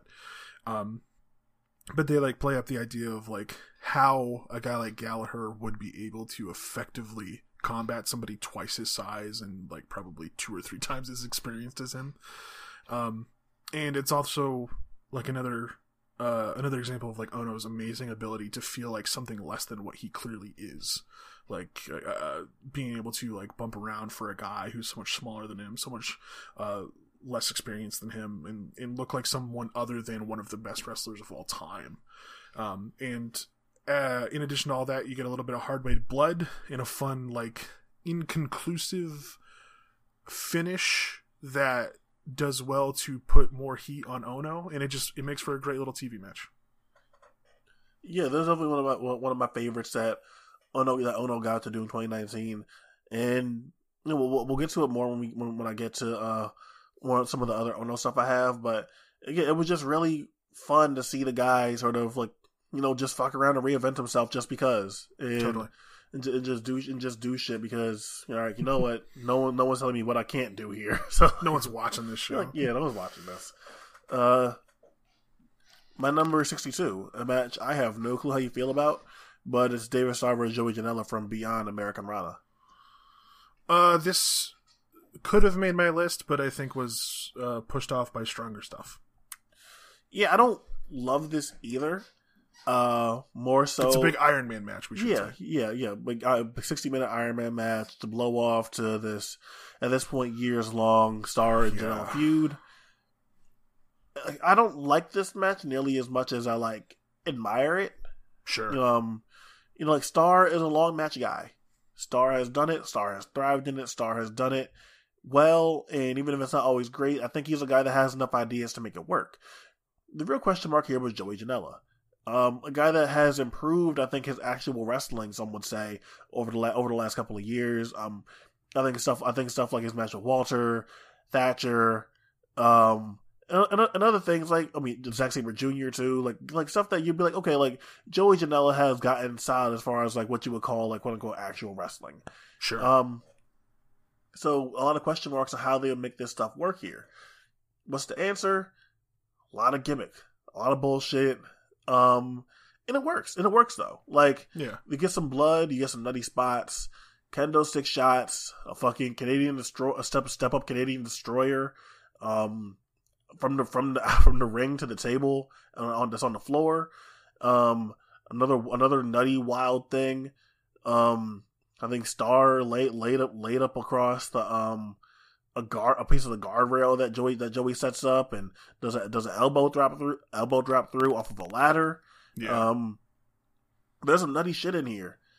Uh, David Starr, I think, particularly impresses me in like the later stages of it when you like you really need to like piece it together and um like tie it together in a way that's coherent. And Right. he, he re- really really ramps, ramps up the nastiness, and Joey feels like he's completely out of his depth here. And like I said, I don't like this much nearly as much as I admire what they did here. But for a 60 minute Iron Man match involving Joey Janela, I don't think this could have gone much better. I definitely think this is a match that like is worked about as well as you could possibly ask for. Um, I I've really fallen off on Joey Janela in recent years, but I think Starr does a lot to like keep people invested into this thing and cover up for Janela's like occasional mistakes and um, not something that I felt right including on my list after seeing everything that I saw, but like definitely like a decent match. All right, so that was my 62, What's your 61, I guess. My 61 is a match I think you brought up a little earlier. It's Barbaro Cavernario versus Soberano Jr. from New Japan's Fantastica Mania. Yeah, that at 75. Okay, um, this was Another great showing from a great matchup, like probably my favorite matchup in Lucha Libre at the moment. Um, pair of guys that I like a whole bunch. Uh, they do most of the usual stuff, like nothing all that revolutionary here. Um, what I really liked though is that uh, this quiet Korakuen crowd, or at least quiet at times, you know, they build up into a, a big, uh, big explosion for big spots and whatnot. Um, I think this quiet Korakuen crowd allowed for like the sonic capabilities of this match to really shine in a way that it hasn't been able to in various different places in Mexico. So you can you can hear something like the thud of a, like a really mean power bomb, and it and it made um, it made a matchup that I already really enjoy a lot even better. Yeah, yeah. I mean, it's I wouldn't really call it called the greatest hits, but it's more like a tour, like a tour, like you know, it's a touring match thing. Totally. You know, yeah. these guys have done their thing in Mexico City, did their thing in Guadalajara, and now do, and now doing it in Tokyo, and it's uh really brutal and nasty Cavernario control segment, um, followed by a really great Soberano comeback, and I think he, I think he has one of the best comebacks in Lucha Libre. So, uh, a crowd that really popped, that really popped for it eventually, and really, really got into the stuff they were doing. But I, I was, I was just happy to see that this had got announced for Fantastic Mania because, like, oh yeah, like these guys are gonna kill it.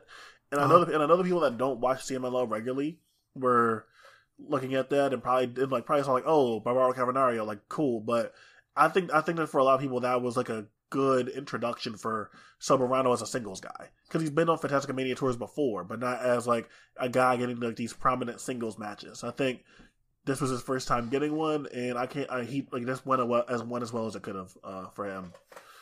Uh, my number sixty one, a match you may have higher, is Phoenix versus Walter from WXW sixteen karat Gold Night two. Oh, you know what? I'm not sure that this even made my list. Let me look. Would, would, would, would, that, would that have been like a big oversight or like? Phoenix? Uh, no. Like it was something that I liked, but I think, yeah, it didn't make my list. Okay. Um, no, it was a match that I liked, but ah, I don't know. I think there was just like stronger stuff throughout the year. Yeah, like um, this is from from the jump. It's really urgent and Uh-huh. mean and nasty, and we've echoed a lot of this, a, a lot of similar Phoenix sentiments in the past. That like Phoenix is dazzling as, as a Sure. flyer, man. Like he like he he really is incredible, but like that's not what I fell in love with Phoenix for. You know what I mean? Like, like I fell in love with Phoenix because he really because he, 'cause he can sell his ass off and he's a really good Uh-huh. babyface.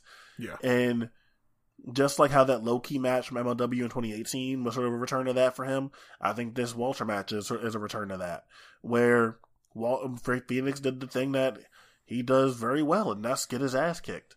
Mhm. Um, I think Walter can be a really underrated base sometimes, and I think and I, and I think you saw a little bit of that here.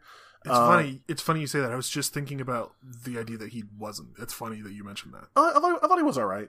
Um, I feel like yeah, like I don't I don't think he was bad here or anything. It's just like I was thinking of a guy his size, he's not like I never have considered him to be I don't know, like I've never thought of him like pulling off like some great high flying for somebody before. um, I think he's done really good for like David stars like Yoshi Tonics in the past. Um, sure, that's like fair. like eat, like eating eating some of those transition ranas for dives and all that for all that all that stuff. But yeah, th- this is just another, like another one of those steps in like a really strong Walter sixteen carat run that culminates in him versus Lucky Kid, where like he gives Lucky Kid like a lot, and Lucky Kid looks good for once in his career, and uh, for once. know, and, and like gets and gets to win over him. But yeah, man, this is awesome. I could see this being some people's match of the year in Europe. Like I, I, Yeah. I, I think this might actually be that for some people. Um, not quite that level for me, but again, it's Phoenix going back to what I like him for, and that's that Mhm. really overwhelmingly underdog babyface stuff. And Walter's a great bully, and I th- and it's like it doesn't get much better than that. Yeah, it was it, it felt like it felt like the two guys like getting back to the things that like we first liked them for um and putting putting on just like a hell of a banger like a real dream match in that setting. Um you remember stuff like Walter power bombing the guy out of his mask you know? Like just nutty stuff. Like it was it was great. All right, uh, what's your what's your sixty then? my 60 is another lucha libre match and it's uh one of my favorite death matches of the year as a matter of fact it's a uh, exploding barbed wire death match from Ciclope and Miedo Extremo from uh June the 2nd Yeah, did not get around to this, but I like both of these guys. I think I described this as like the cutest death match in a long time. Okay. Um, in that, like, it's very clearly a tribute. Like, they have this exploding barbed wire gimmick. Um, Miedo Extremo, I believe, is the one who comes out basically in Atsushi Onita cosplay. Like, comes out in a leather jacket and a ratty tank top and is smoking a cigarette. Like, clearly trying to play up this this gimmick. Um, and they embark on that sort of thing, like trying to play up to the like FMW stuff that I'm sure that they came up watching, uh, while also like sprinkling in some like much needed lucha libre spots that I think keep this thing interesting and and make it something more than just like a fun recitation of spots that I've seen better elsewhere.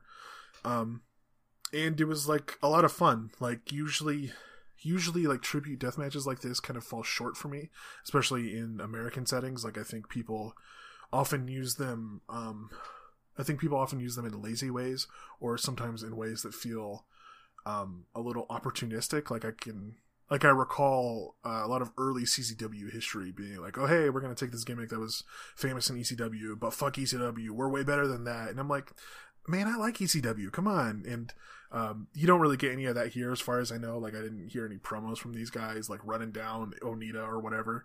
Um, instead, like they're just like, hey, we're gonna do this thing that we love from 30 years ago, and it's gonna be fun and silly, and everyone's gonna have a great time. And I totally did. My number 60, you may as well say this match doesn't exist, but it's on a fake TV show. Ilya Dragunov versus Alexander Wolf from NXT UK, Right. um, November 21st. yeah, you were super huge on this, and I didn't get around to it. Ah, man, uh, I don't, I don't know if you, if you, really, if you'd be into this, but these two work at an insane pace for the style they're working. Yeah. Um, really, really aggressive, like, like mat, like mat work and headlocks and um and, um, and tie ups here. Um, like they te- they tease moves, but not in like the in like in like a in like a tie like a tire typical way either. Um, for like for like four or five minutes, they just go at it, and then like, and then after that, they transition it, I guess, into, into something more typical with control with a control segment from Wolf and everything. But this this this is wonderful to me. I've I've loved Alexander Wolf or um, you know Axel Tischer for a long time. I'm a, I'm, I'm a big Ilya guy, even though I think he took a took a bit of a drop off in, in the last year or so. Um, Yeah. somewhat due to opportunities, somewhat due to his own devices. Um, but yeah, but yeah, man, I love the style they worked here. They beat the shit out of each other. Great pace. Um, the finish is the only thing that like holds it back a little bit. Um, Imperium Imperium comes out, distraction finish, um, and sort of like Wolf's finish in WWE kind of sucks. It's like a impaler DDT kind of deal that doesn't that doesn't look great in it or anything. So it's not like a Huh. it's not, it's not like an, an emphatic end to a Right. match to a match that has that was that was so intense. But if you're looking for something that embodies like actual struggle and like competitiveness and urgency and hatred and feels like these two guys want to win and also beat the shit out of each other, like there isn't there aren't there aren't many matches that do that better than this Wolf and Dragunov match did. Okay. Uh, my number 59 is a match that you're definitely not going to have on your list. It's Brett Eisen defending the Sup Bone Storm title against AC Mack from Sup's Your Next. I am shocked by this, but all right, man. Yeah, like mechanically, mechanically, this one's kind of rough around the edges.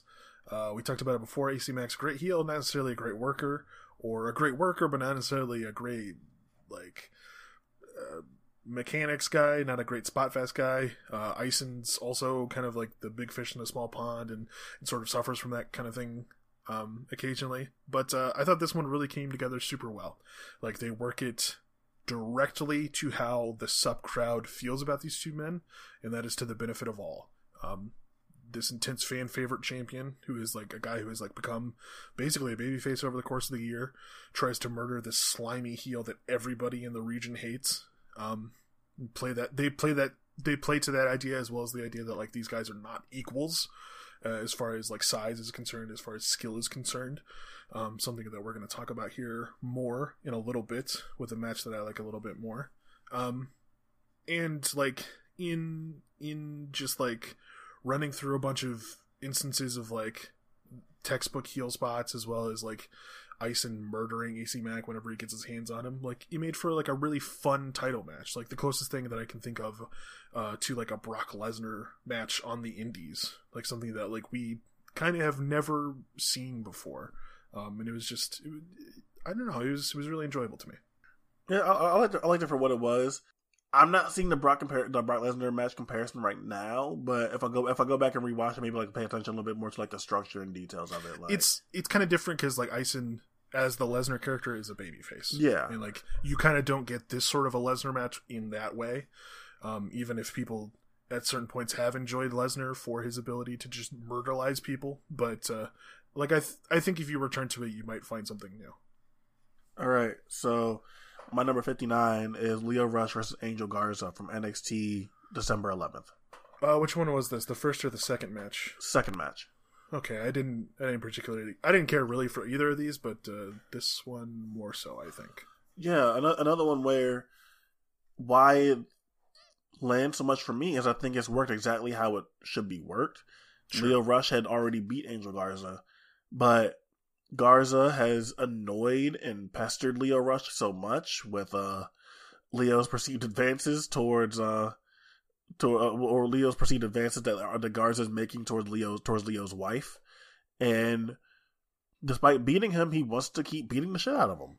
Right. And in that, you sort of get you get this weird dynamic where Garza, who's extremely over in an, in NXT right now with the live audience, and Lio Rush, who's done a really good job working himself back up into like being like a like a working wrestler back in NXT Mhm. now. Um, the crowd really switches because Rush is kind of a dick here, you know. You know, even though he's like he's like totally justified in his anger, like he beats the ever living hell out of Angel Garza. At no point does he let up on him. He is all over him from the go. He stops him before he can do before he can take do the um rip rip away pants thing at, at several points. Um, one of my one of my favorite spots of the year. You know, goofy goofy thing, but as Lio Rush is like crawl like you know grabbing desperately at Garza to try to uh put put him away and finish him off. Garza's falling falling out of the ring, and Gar and Lio Rush just happens to grabs grab his pants. And the thing that started this off, you know, with with Gar with Rush being pissed that like Garza took off his pants in front of his wife, Lio Rush is now the one taking Garza's pants off. it's like it's like it's it's a silly thing, but I love the urgency in it. Love the nastiness nastiness in it, and like other than other than stuff that involves like you know like David Starr and Jordan Devlin, it's it's it's a kind of match that doesn't get worked very often, where it gets worked exactly to the build and the story dictates. Like it's a guy that's pissed, a guy that's prideful, a guy that's very upset, and he works that match exactly that way. And Yeah. sometimes that's exactly what I what I want. I can I can see saying that maybe it's a bit that's, that's a bit much in that respect, just because like, well, why why is he that angry? Sure. But you know, if he's gonna be that angry, I think he performed. I think he performed that very well. Uh, my number 58 is a match that I think you're probably going to have higher than me. It's uh, Jonathan Gresham taking on our boy Daniel Makabe at 321 Battles, Battle Mania 2019. Oh, okay, yeah, that's a, that's a day three match for me. Uh, my number uh, 58 then is a match that I don't think you saw, but it's Jordan Devlin versus Kyle O'Reilly from Progress Super Strong Style 16 Day 3. No, I think I skipped over this one, yeah. It's Kyle O'Reilly, and, I, and, I, and I, I'm, I'm a Kyle O'Reilly fan, Sure. so the, here we are, we're getting these two in the semifinals for the tournament. Hmm. and uh it's a lot of work on Devlin's leg, and that again that that, mi- that mileage may vary depending on what you think of Devlin selling. But I think Kyle O'Reilly does a really good job focusing on it. Kyle O'Reilly is a guy that doesn't have a lot of high spots necessarily in in his work, so he's not a guy that like his wrestling isn't like he like as the match progresses, he's not gonna st- he's not gonna stop focusing on the leg like that. Like the his his, moveset and everything doesn't exactly dictate something like that happening, and I think Devlin keeps selling the leg as well as he uh as he should be, just because like that's the main that's the main story and focus of the match, operating and trying to focus on one leg in a way that I don't think is super egregious or unwarranted. I think you mentioned it before about how uh something you liked about something you liked about like something you liked about uh Aja Kong versus Hikaru Shida is that you like the idea of like the the like the uh, the uh the pain in the limb Uh-huh. getting more and more intense as the match goes on instead of just like jumping like zero to one hundred, ba- like Right. ju- just based off like one like one minute of work. Yeah. And I think this match does a good job exploring that, and features one of my favorite spots of the year of Devlin going for this moonsault, and his leg just fucking collapses. Like he like he just his his right leg completely gives out. It looks legitimate looking, like it could have like it, like it looked like it could have actually been Devlin blowing out his knee, but it's so natural and looks and looks so good that you totally you totally believe that Devlin might have just actually like shoot towards ACL and towards PCL and, and all and all that kind of shit. And Kyle is vicious in it, and it's a valiant performance from Devlin. Um, going into a final where it's like he sort of is the baby face, but isn't with David Starr. And we'll talk, and we'll talk, and we'll talk about that later. But yeah, I, I just love the way this was worked. Okay, I think my 57 is going to be another match you probably have higher. It's uh, Sareee defending the Sendai Girls World Championship against Dash Chisako in uh, Korakuen Hall in July. Another, day three match for me. Okay. Um, my number fifty-seven is T Hawk versus Jiro Kuroshio from Wrestle One, March twenty-first. I don't think I got around to seeing this one, though I wanted to, because T Hawk is great, and he's great at making me care about matches with people I don't like. Um, I mean, yeah, this, this is exactly what this is. I think Jir- I think Jiro's a really underrated technician. I think I think he's a guy that does all that stuff. I've stuff. never seen that from him. Did you did you ever see um Jiro versus like Endo or Takeshita from like those D King tournaments? no, I don't think so. Yeah, like that. So like you, he's doing like a lot, a lot of arm work there and shit, and and, and and that's what you're getting a little bit a little bit of here in this match. Uh, T Hawk became one of the best nerd bait wrestlers in the world. Um, Totally. really, like uh, uh, that was something that really was explored in the Ashino match that I have extremely high on, extremely high on the top 100. But it's something that they do really well in this Jiro match here, where Jiro is a guy that works on the arm a lot, and T Hawk obviously is a big chop guy. So that story that story tells itself, and I think it built I think it builds very well. It's the best match Jiro's ever been a part of. T Hawk is phenomenal in it. This this was in the early stages of the year where it's like, man, was is T Hawk gonna be wrestler of the year? Haha, no, but you know, uh, it, it's it's great, man. I I, I would just I, I was still in that like you like euphoric like feeling of seeing T Hawk get to do what he should have always been doing, totally. and um, Jiro came to play here. This is sort of one of Jiro's like last like big matches in Wrestle One. Like I think he's still like floating around there still. Um, Still? I, I think so, man. Like Dude, what the hell? I, I- I think he's still doing some doing stuff, but like this is like the like last like big match he gets. I think. Yeah. So Jiro quote unquote was out with a bang because he's still floating around floating around the company for some reason. But um, you know, it's, it's a it's a great T Hawk performance, and if you're just at least interested to see how Jiro works as a sort of te- technician guy, because I feel like Uh-huh. you like because you haven't seen him do that before, I will give this a watch. Okay, I might. Uh, my number 56 is a match that I'm not sure that you saw. You probably saw at least one of the matches in this build, but maybe not this one.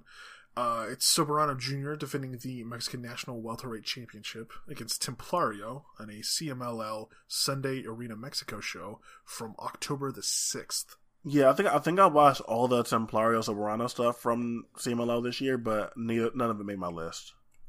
Okay, this was like a, a big blow off of what was quietly like a big meaningful feud this year, at least in CMLL's like mid card.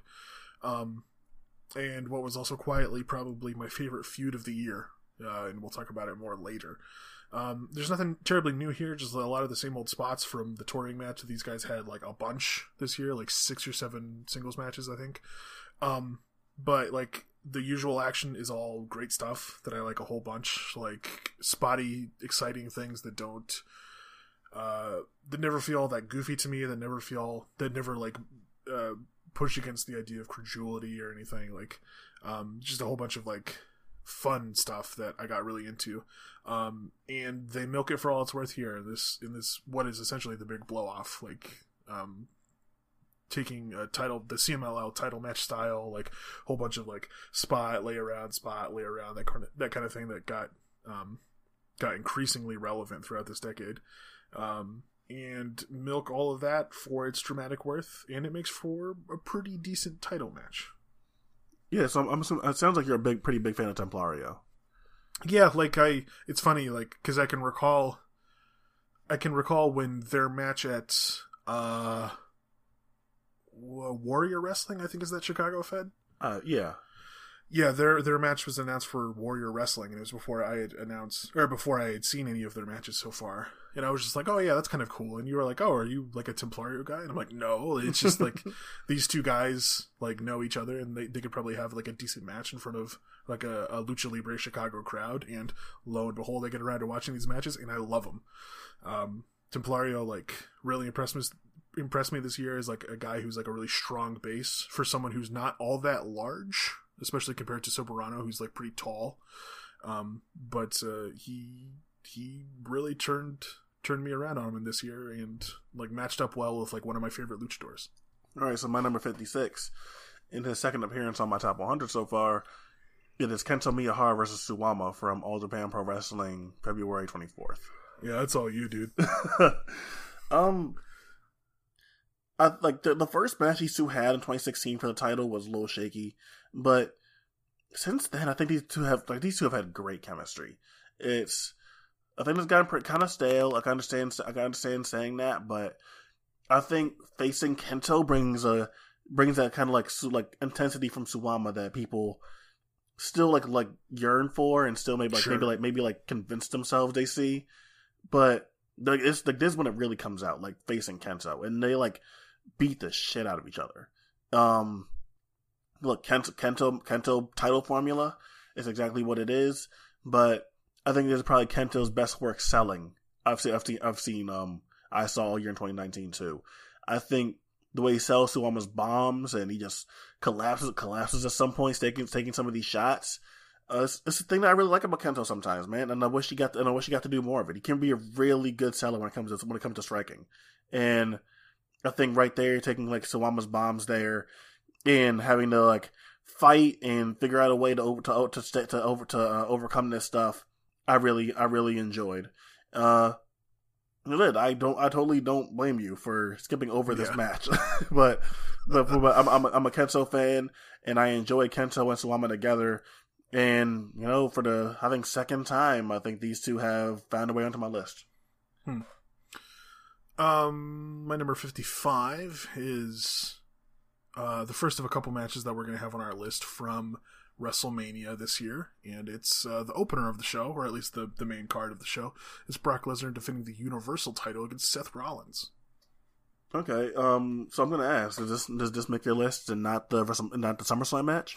Yeah, SummerSlam match totally didn't. I think the SummerSlam match um sucked a big one. Like, all right it, it, unlearned all of the lessons of this match and what made this one so good. And, and, what in, in, that Seth Rollins should not actually wrestle actually wrestle matches. Not specifically that, but like in that Seth Rollins cannot believably hold his own against a guy like Lesnar. Okay, and like that's what the idea is here is that like Lesnar comes hot out the gate, like uh, wants to have his title match right away, and like decimates Rollins in the way that you'd expect. Um, until like uh, I think Rollins just catches him with a curb stomp out of nowhere. Like he he happens to be the first guy back in the ring after some stuff on the floor, and he catches Lesnar as he's like sliding through the ropes and just like keeps spamming that move until he wins. Um, and I really liked that because like I always enjoy Lesnar's matches of like just like beating the shit out of people and throwing them all over the place, and it was great to see that against a guy I don't like at all. um, but moreover, like the um the finish and the whole idea around the finish was like, okay, we understand that Rollins has no believable chance against a guy like Lesnar. So how do we work around that? How do we still get to the idea, uh, or the the eventual destination of Rollins winning, and make those two things gel together? Like we saw this earlier with Riddle versus um, the Velveteen Dream. We saw this earlier with AC Mack versus Brett Ison. Like I like matches like this that actually like go out of their way to explain why a lesser wrestler, someone who is like obviously a lesser wrestler, who like throughout the course of the match is proven to be the worst of the two. I like matches that actually like find a way to make that person go up at the end. And it was um and there's definitely like a part of me that likes this match more by achieving that with a guy I fucking hate in Seth Rollins. Um, and then SummerSlam, they decide to run that entire idea back and have Rollins come in as this like injured babyface champion. Um, or no, not in. Lesnar still has the belt then, I think. Yeah, Like, could he, cashed could, in. yeah, could he cash it Yeah. on him? Yeah. So like the the injured babyface challenger, um, who everyone expects Lesnar to just steamroll right over. And instead, like they have an even longer match than this, in which like he is much more competitive against the guy in ways that I don't I don't find convincing at all, that I don't find believable, that I don't find entertaining. Um, but this match, like for like whatever reason, the stars aligned, and like this one actually did it for me. All right, so my 55 is a match that I know that you have significantly higher, but it's Kai Fan versus Ultimo Guerrero from Mex- from Mexa Wrestling, February 16th. Yeah, we're gonna talk about that one on night three. All right. So 54 for me is a match that you brought up earlier. It's a tag team match from Big Japan Pro Wrestling. Uh, it's Hideki Suzuki and Akira Hyodo taking on Yuji Okabayashi and friend of the blog Takuho Kato. And I had that at 87. Yeah, um, this was just like a classic style Big Japan tag match, something that I have sadly missed for the last couple of years. Something that used to be one of my favorite things in all of wrestling that sort of like took a real big dive around 2016 or so. Um, this is a pair of veterans, like a pair of good ones too, like ones that I really like that I still like to this day. Um, tagging with a pair of like beefy rookies who are more than happy to play to their role, like smacking the shit out of each other and then getting totally nuked by their two more experienced opponents, who then go after each other in all sorts of fun ways. Um, Sorry, and, sorry, like- sorry, to cut, sorry to cut you off, but like my favorite part about this match Mhm. is that Hideki approaches like Yuji Okabayashi with like all this like respect and everything, Uh-huh. and like doesn't know what to approach, like trying to like take his time approaching him. Mhm. And then as soon as he tags in Kato, he's like, "Oh f- no, no, no, no, no, fuck this! like, no, no, no, I'm getting the shit out of you." It's the best thing. And to do all that in like a pretty quick little match that I don't think was even the main event of the show, uh, in front of a real appreciative Korakuen crowd, like it's the best thing. Like you couldn't ask for something better than this. All right, number 54 is a match I believe you said earlier, but it's Kushida versus Hiroshi Tanahashi from Road to New Beginning, January 29th. Yeah, I had that somewhere around the nineties. Um, Yujiro Kushida started wrestling in New Japan in 2010. And he's a guy that you look at him when he came in and then what he wound up achieving by the time he was gone. Yeah. You couldn't have predicted what Kushida would have become, which is really the transition from uh from like you know like the from like the de- from like the Devitt era um Ibushi Ibushi, Ibushi era guys Mm. to you know the I guess like the Hiromu Ospreay era, and there really wasn't a better guy to do that. You know, um, Kushida is in the Best of the Super Junior final in 2014. He wins the title in 2014, but he's also like clearly can, but, but but like he's also clearly concussed and everything. Mm. Um, follows follows it up in 2015, having the match with with Kyle O'Reilly that you know became like a became became really famous and probably probably considered Kushida's career match up to this point. Sure. Um, 2016 he does 2016 doesn't because he spent he spends it 2016 as the ace as the top guy in the New Japan Junior division. 2017 he wins he wins Best of Super Juniors again, and this is this is this isn't even counting you know time splitters being such a prominent tag team in the junior division this whole time. Kushida accomplished a lot that Yeah. you wouldn't have expected a guy like coming in from uh from Tajiri's company to to do. Or no, he was from. I think he made the jump to All Japan at that point. Uh, uh maybe, but I think like I was just like I guess thinking like where it actually started from. Sure. Um, and then here we are at the end of the decade, right? And Kushida's done literally everything that he can do, Yeah. in the junior division. And this plays a part into like the reality of like Kushida's circumstance and why he wound up leaving New Japan, and like the realities of like this match altogether. Yeah. Kushida wanted more to do in New Japan. Kushida has accomplished everything there was to accomplish in the junior division, and clearly the junior division was moving on from him. Uh-huh. So Kushida wanted to move on and do different things. New Japan didn't see value in Kushida in doing that and in, doing that with him. And Kushida's a great wrestler, but I can't say that that's wrong. Kushida is a super small guy. He's not extremely he's not extremely charismatic.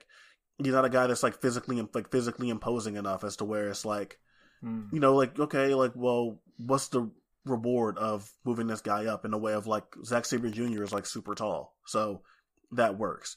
Or Hiromu Takahashi, if he if he moves up eventually, he's an extremely charismatic guy. Or Kenny Omega can put on the weight. That's not Kushida in any of those things, and which leads to Kushida deciding that he's going to go on to quote unquote greener pastures and sign with WWE. This results in a press conference and tearful Kushida announcing his farewell and his last singles match against Hiroshi, Hiroshi Tanahashi, a guy that's been sort of a mentor to him. Um, New Japan Army, Taguchi Japan, um, friend, and all that stuff. Mm. And this match is sort of representative of like the realities of like Kushida and why he was leaving, but also keeping up like the junior versus heavyweight like mystique that I think New Japan does really well still. I think it's like Hiroshi Tanahashi, who's still the IWGP ta- champion at this point, and he wrestles Kushida in a very com- in, a, in a competitive way. A lot of mat work that I really enjoy here, um, turned into some leg work that Kushida sells really well. But despite how much you believe it, despite how much the crowd is into it, you don't ever believe Kushida has a chance of beating this guy. But I think I think that's the magic of Kushida, right? Is that like he does he like he can pull off things that you don't exactly expect him to do. And he keeps fighting and fighting and fighting and he finds these little chinks in the armor of Tanahashi and, you know, gets these drop kicks in his arm and all this stuff in these hope spots to give you that give him that give him a chance. He gets his knees up on a high fly flow and he turns that into his back to the future finish that gets the really insane near fall reaction. And you start to believe that Kushida maybe is worth maybe is worth the the move up to heavyweight. Like, oh, like maybe Kushida is someone that we should have should have pegged that could be more than what he is. And to go along with just junior versus heavyweight tradition, Hiroshi Tanahashi beats him very decisively with a cloverleaf. Hmm. And it and it, and it goes in with the legwork up with the legwork that was defining the match, yeah. But Kushida didn't even get beat by the high fly flow. He got beat by the cloverleaf. And um, you could you could say that it kind of gets like the, the emotion of Kushida's farewell gets bogged down by um by Jay White coming in and attack, attacking Tanahashi during this and everything. Right. But even after this, and Kushida gets on the mic and gets to do his farewell, and the crowd just is like all over Kushida, and he gets to he shakes he has this like this long handshake with Liger and everything as he's walking back. It's like I, to- I totally get why New Japan didn't see like this future value in Kushida, but he's a he's a guy that I really do sorely miss. And I think I think this show that even if Kushida didn't have like the other aspects that made like a heavyweight run for him worth it, he's a guy that's super beloved, and I'd much rather him be in New Japan than like doing whatever, the fuck in NXT. Yeah, that's like kind of we talked earlier about like the fact that like this really fell down the, the my list for me. Like it was something that early early in the year like felt like a top contender, and then as I was like uh, constructing this list, is just like fell further and further and further, even after like I rewatched it. Um, and I think a part of that is like I sort of soured on Kushida in a way that probably isn't fair to him. But like watching him in NXT, like having these matches with uh, Drew Gulak and Walter that I like, I just disliked. That like just didn't work for me at all. Like I think it, I, I think it just kind of like put a bad note on his career, on on on this at least this part of his career, and like returning to a match that like was already um kind of slow and not all that firework heavy to begin with. I think it just sort of I don't know. It hit me in the wrong way. Even if I, I think this is like a well worked match. Like it's um to to return to something that like we've sort of talked about before. Um it's a match that like does a great job like going out of its way to explain why a junior heavyweight would be able to like hold his own against the guy who just won the IWGP title. Like a, a match that like specifically um, leans on the fact that that Tanahashi is so old and so injured, and that Kushida is this very capable grappler who uses like a variety of different limb work strategies against this guy. Um, and so like in that way, like I think it's like it's a really clever match. It's a really well worked match, but I don't know. It just w- when I watched it again recently, like it just didn't hit me the same way. Do you think do you think some of it might be the fact that like you just completely disagree with the fact that New Japan didn't see anything in Kushida worth like continuing to push him? definitely. Yeah, definitely. Like I, I am, I feel like I understand why he would want to leave, and and I I'm not super happy about the fact that they left they let him leave. Um, which is kind of funny considering WWE and their whole shit like that, how they do that sort of thing to people. But like, I, I think this is, I think of this as a different situation. I think like New Japan was like probably capable of giving him something that he found rewarding, and I think it's kind of shitty that they didn't. Well, I guess I guess that would have been like my question is like, what would Kushida have been doing? Just because I guess like the never would have would have would have been about it. Yeah, Yeah, like totally. Like yeah, I he think did that- that I in think that- Yeah, that, that was gonna say. Like, I think the never could have been about it because now I'm like struggling to think of like who was like who was like who was the never seen in 2014. I think that I think it was Ishii and Taichi Him- and Kyle Him and and Ishii and Naito and maybe some outsiders. I don't know. yeah. Yeah. Um, Okay, yeah, but but I, but I think I think that I think that was the thing there, and then like I guess like how how long after that would Kushida have then felt like stale or like he was spinning his wheels? Like after like maybe like a year or a year and a half, like then chasing Maybe. I, I I think I don't know. You could do you could make him come to return to the junior heavyweight scene and, and maybe like take somebody under his wing. Um, he's not all that old. Like it's not like like I think there were still things that they could do. Um, and maybe they'd come around eventually to be like, okay, fuck it. Like who cares if he's not huge or super charismatic in the same way that other people are? Like we can put him in the heavyweight scene and have him do some some basic stuff. Right. It's like it's, I'm not saying I, I agree with like what they did either, but like I totally like see like what happened there, and it's like I, I feel it feels like whether it was like I don't think Kushida had like some wild demands, but Right. yeah, I think Kushida definitely could have been like a never guy or whatever. Um, Right. moving on though, what's your? What's your 53? Oh, my 53 is a trios match from your favorite company. It's Chikara. It's uh, the Colony, the team of Fire Ant, Green Ant, the second person to use that name, and Thief Ant, taking on uh, Mike Quackenbush and the Ugly Ducklings, who have dubbed themselves Quack Attack. Uh, this coming from us uh, at the first round of the King of Trios tournament. Yeah, I did not see this. I'll take it away. Uh, this was just like everything that I love about Chikara, and specifically everything that I love about like King of Trios. Just putting together this like kooky, like once in a lifetime sort of trios match that is like worked super well. Um, a big chunk of this is just Fire Ant versus uh, Quack, just like a singles, like a singles meeting between those two guys. Like the two, at this point, the two longest tenured, no, not quite the two longest tenured, almost the two longest tenured people in the company. Um, at the very least, I think the two best people in the company, um, getting to have like a singles meeting that they so rarely ever get to have. Um, and then once everybody else tags in and starts doing their thing, like this is just like a classic sort of trios match, um, with a bunch of people who are really good at tags and trios.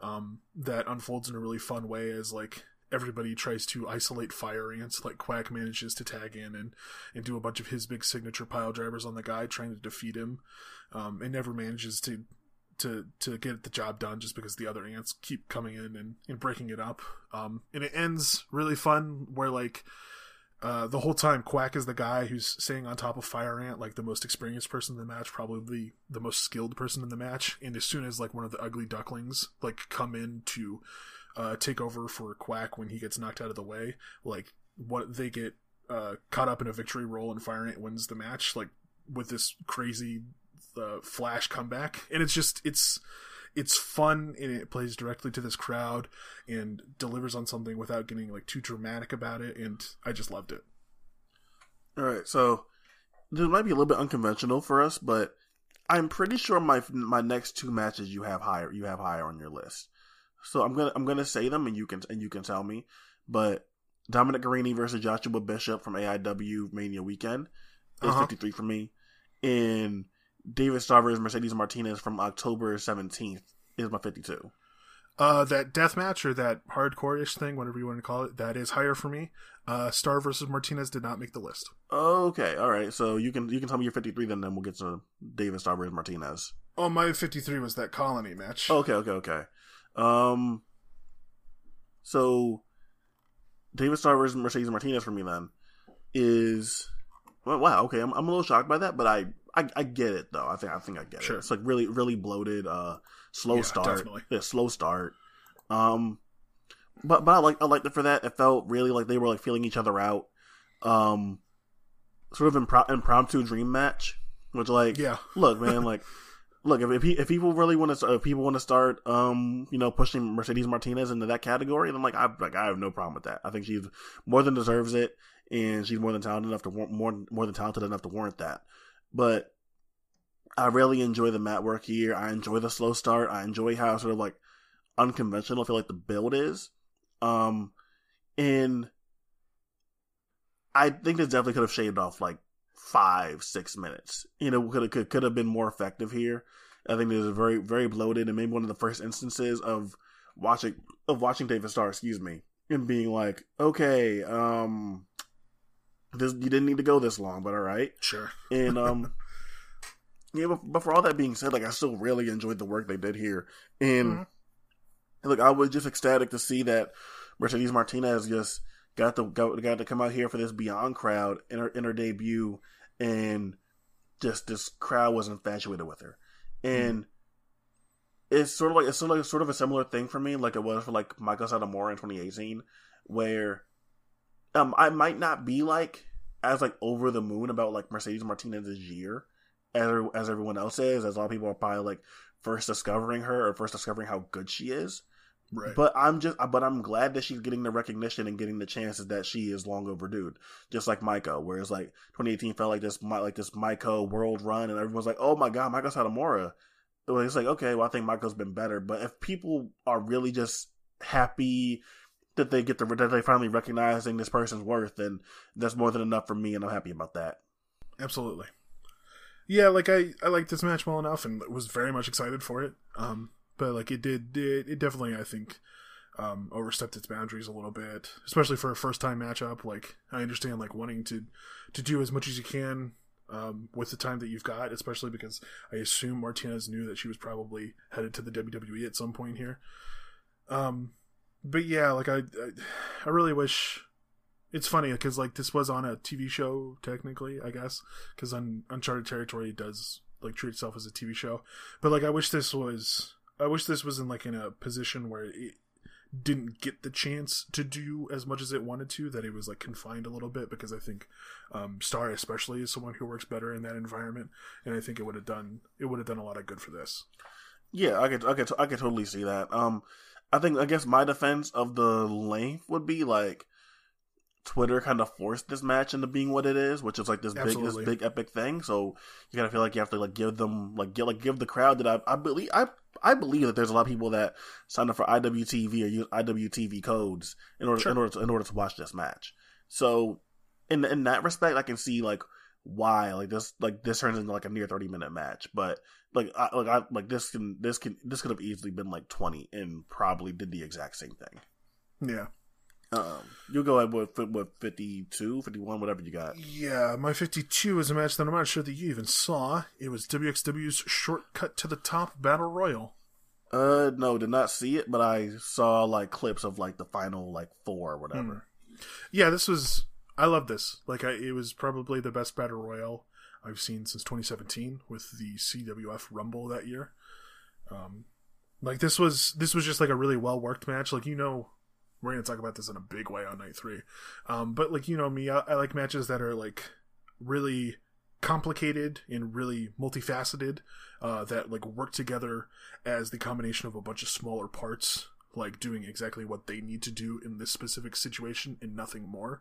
And that's what this felt like. This felt like a really well booked rumble like one of those like pat patterson royal rumbles from back in the day.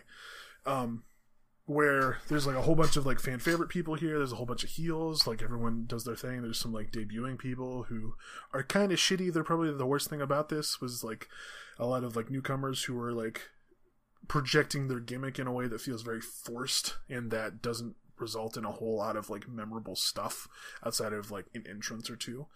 Um, but really the whole reason this is on my list is that like it builds and builds and builds to like a really great finish with uh uh, Walter, and to a lesser extent Ilya Dragunov, uh, like ru- ruling the roost, like tossing everybody out, um, getting to the point where it's like just the two of them in the match throughout like the mid twenties, and like everybody new who comes in gets tossed out by Walter after a couple minutes of like beating the shit out of them. Um, and they like they run the gamut of like some big names, like David Starr is in there, um, some other big baby faces from WXW's like native history are in there, and it uh culminates eventually with Timothy Thatcher coming out at number 30, um, coming in, destroying both Ilya and Walter, um, sort of like without a big struggle. Like he he does it like shockingly easily, um, to the point that like he just applies a sleeper hold to Walter on the apron and just lets him drop to eventually win the match. Um, and it was just such a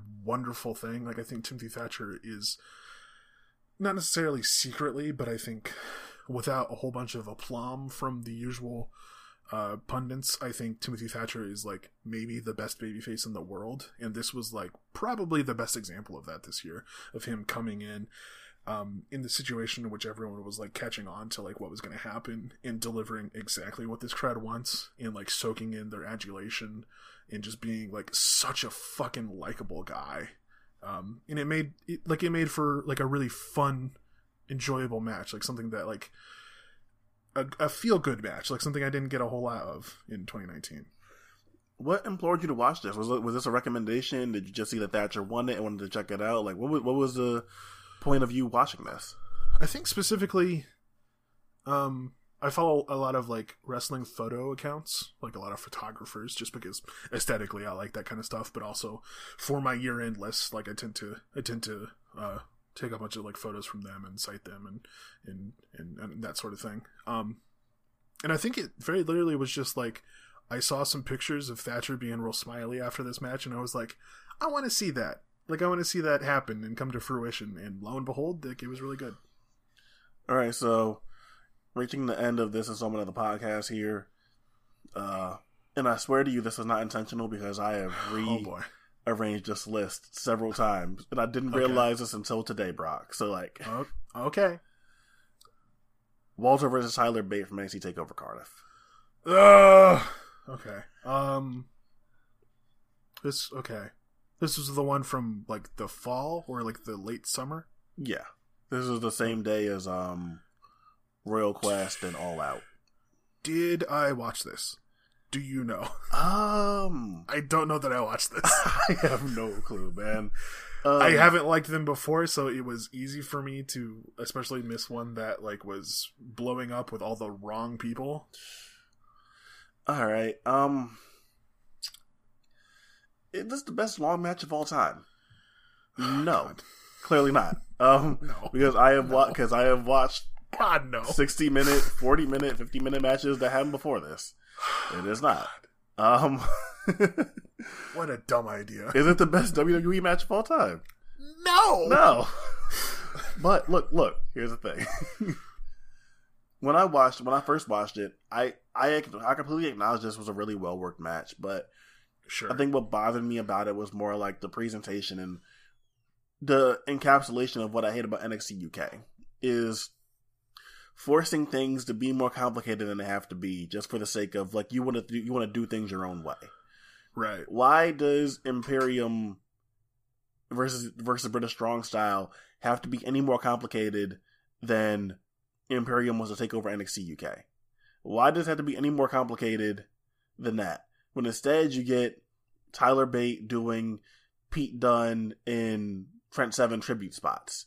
What instead you get is Tyler Bate being on being on the middle rope and Nigel insisting on going going on about him fighting for the honor of NXT UK and it, it does it just does too much in a way that takes takes away from the fact that it's Tyler Bate and Walter, a guy that I've really a guys that I've really enjoyed in the past working together, going out there and having a match that ideally like I should really be into, but the presentation takes me out of it. So I rewatched it again with deta- with like you know a little bit more of, of, of detached eyes. I purposely tried and tried to not try to watch it without paying about paying paying too much mind to the commentary or presentation, and it's a really well worked match, man. It's Tyler, it's Tyler Bate going out there and they're really playing up the size stuff. Obviously, Tyler Bate does the big strong boy thing in an ironic way, and sometimes that comes back to bite him in the ass. Something that I really enjoyed about his about his 2018 work versus Walter and Sekimoto, and here he is like using that size, and that turns into him like doing like these like short uppercuts and throwing his body at Walter in in, in, cool ways. Uh, Walter going for a scoop slam and Bate just clinging to his body, which, I- which I think is a, is such a is such a great spot. Right. Um, when Bate does get this big power slam on on Walter, it do- it, it, does it does feel like an actual moment and not this just pan like pandering thing because of the big strong boy nickname. Sure. It's slow building. It's nasty. It's mean. It's a valiant performance by, by Bate, who sells the concept of exhaustion really well. Um, it's uh, uh, th- this, it's so hard to talk about this because like the talk about this match is so hyperbolic, right? Yeah. Is that you can't talk about this match and everyone and everyone's like best WWE match of all time, blah blah blah, and like it makes me not even want to have it on my list, but Right. it's so hard to watch this match, at least for me, and see what these guys did there, and just not not admire the work. It's really well laid out. I can see maybe it's like I can see maybe saying it drags on a lot, but I don't think it gets super near fall heavy. I don't get I don't think it gets nauseating in that regard. I think it stays relatively tasteful in terms of like um not going overboard with what they what, what they consider to be of, of what they consider King's Road to be. But like, like I said, man, this is a really well worked match. It had a lot of hyperbole behind it, but on my second viewing, this was too good for me to not have on my list. I guess, yeah. like I, I, I don't think I even gave this one a, a chance. Like I, I, I didn't like what these guys did together in 2018, and and putting that into an NXT UK situation Yeah, where it was yeah. even longer, and You know, look, look, look, man, this match pissed me off. Like when I first saw it, just because I fucking hate NXT UK. Like, like, Sure. like uh, I, I, des- I despise everything that it is. But Yeah. it's like, I. I, the- I think at the end of the day, still, like between guys like Walter and Bate and Ohno and sometimes Ilya and Wolf, it's like, in spite of this being a overwhelmingly fake TV show, like it can, like they can spawn really good matches sometimes, and. sometimes You know, I hate I hate that this match in particular became the what people got so hyperbolic about. But like, yeah, like, but it's, it's, it, I think it's worth at least giving a shot at some point. yeah. I might, uh, but instead we're gonna end on uh, what I think is a much better British match. Um, or you said that was in Cardiff? I guess Welsh. yeah, yeah, or, yeah. Cardiff, but I think Um, Britain, all that shit, all that shit. the United Kingdom. United Kingdom, my, Yeah. my bad. Uh, uh, a match that you don't have on your list based on what you were talking about earlier. It's uh, Jordan Breaks taking on Dan Makabe in a British rounds match from Riptide's Wrestling Brighton Spirit Weekend. I do not, but really awesome match. Yeah, um, this is the second of several British rounds matches that made my list. Uh, there was 2019 was weirdly rife with them, um, and this was like this was one of the ones that was not worked by someone who is actually like directly a student of that style, but I think it it did better than the average like tribute match, um, as far as like playing up that style and playing up like specific uh, specific aspects of that style in a really fun way. Um, in particular, breaks plays to like the natural humor of the world of sports stuff, like like being real cheeky and, and, and like nodding to his friends and whatnot, and like slipping slipping free of holds and um, uh, exacer- uh, exasperating like this this outsider, this foreigner from from Canada. Um, and forcing Dan to like pull out all sorts of like fun little tricks that he again would just like slip free of. Uh, and that escalates over time, like over five or six rounds of a British rounds match, like in a real natural way that eventually leads to Makabe, a guy who everybody was hunky dory about at the beginning of the match, eventually turning heel, um, in a very believable way and in drawing a whole bunch of ire from this Brighton crowd uh, and taking it to breaks in a real vicious way in the final like f- uh, I think round or two, maybe maybe even less than that of this match. Um, and it was it was great. It was just like a whole bunch of like talented. It it was a whole bunch of like great grappling from a pair of talented guys.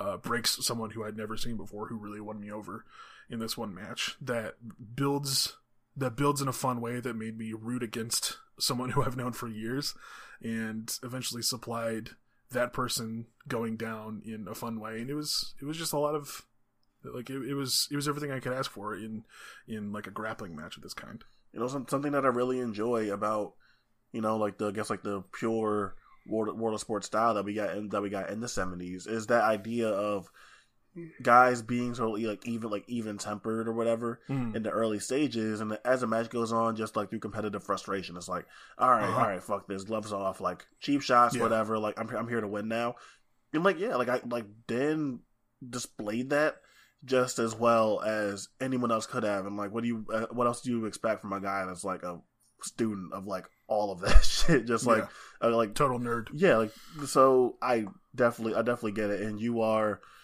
a sucker for British rounds matches. So yeah, I, I, I very It's- much very much understand it. Probably like my third favorite gimmick in wrestling. Yes, behind Last Man Standing in Royal Rumbles. Got it. Well, no, I was going to say Last Man Standing in dog collar matches. oh, okay. Not not a fan of a four corner strap match or whatever. No. no, not that kind. Not the fucking the touching the corners. That's shit. but just a dog collar of like two people chained to each other. That's awesome. All right, but uh, I mean that'll that'll be it for us on uh on this installment. Uh, Brock, you were incorrect. We wound up going just as yeah. long as uh, we usually do. Yeah, I thought 2019's doldrums were going to make us go short, but nope, this is still a full fledged episode. All right, so thank you all for listening, and hopefully you're going right to episode two. So see you guys. See you guys next time.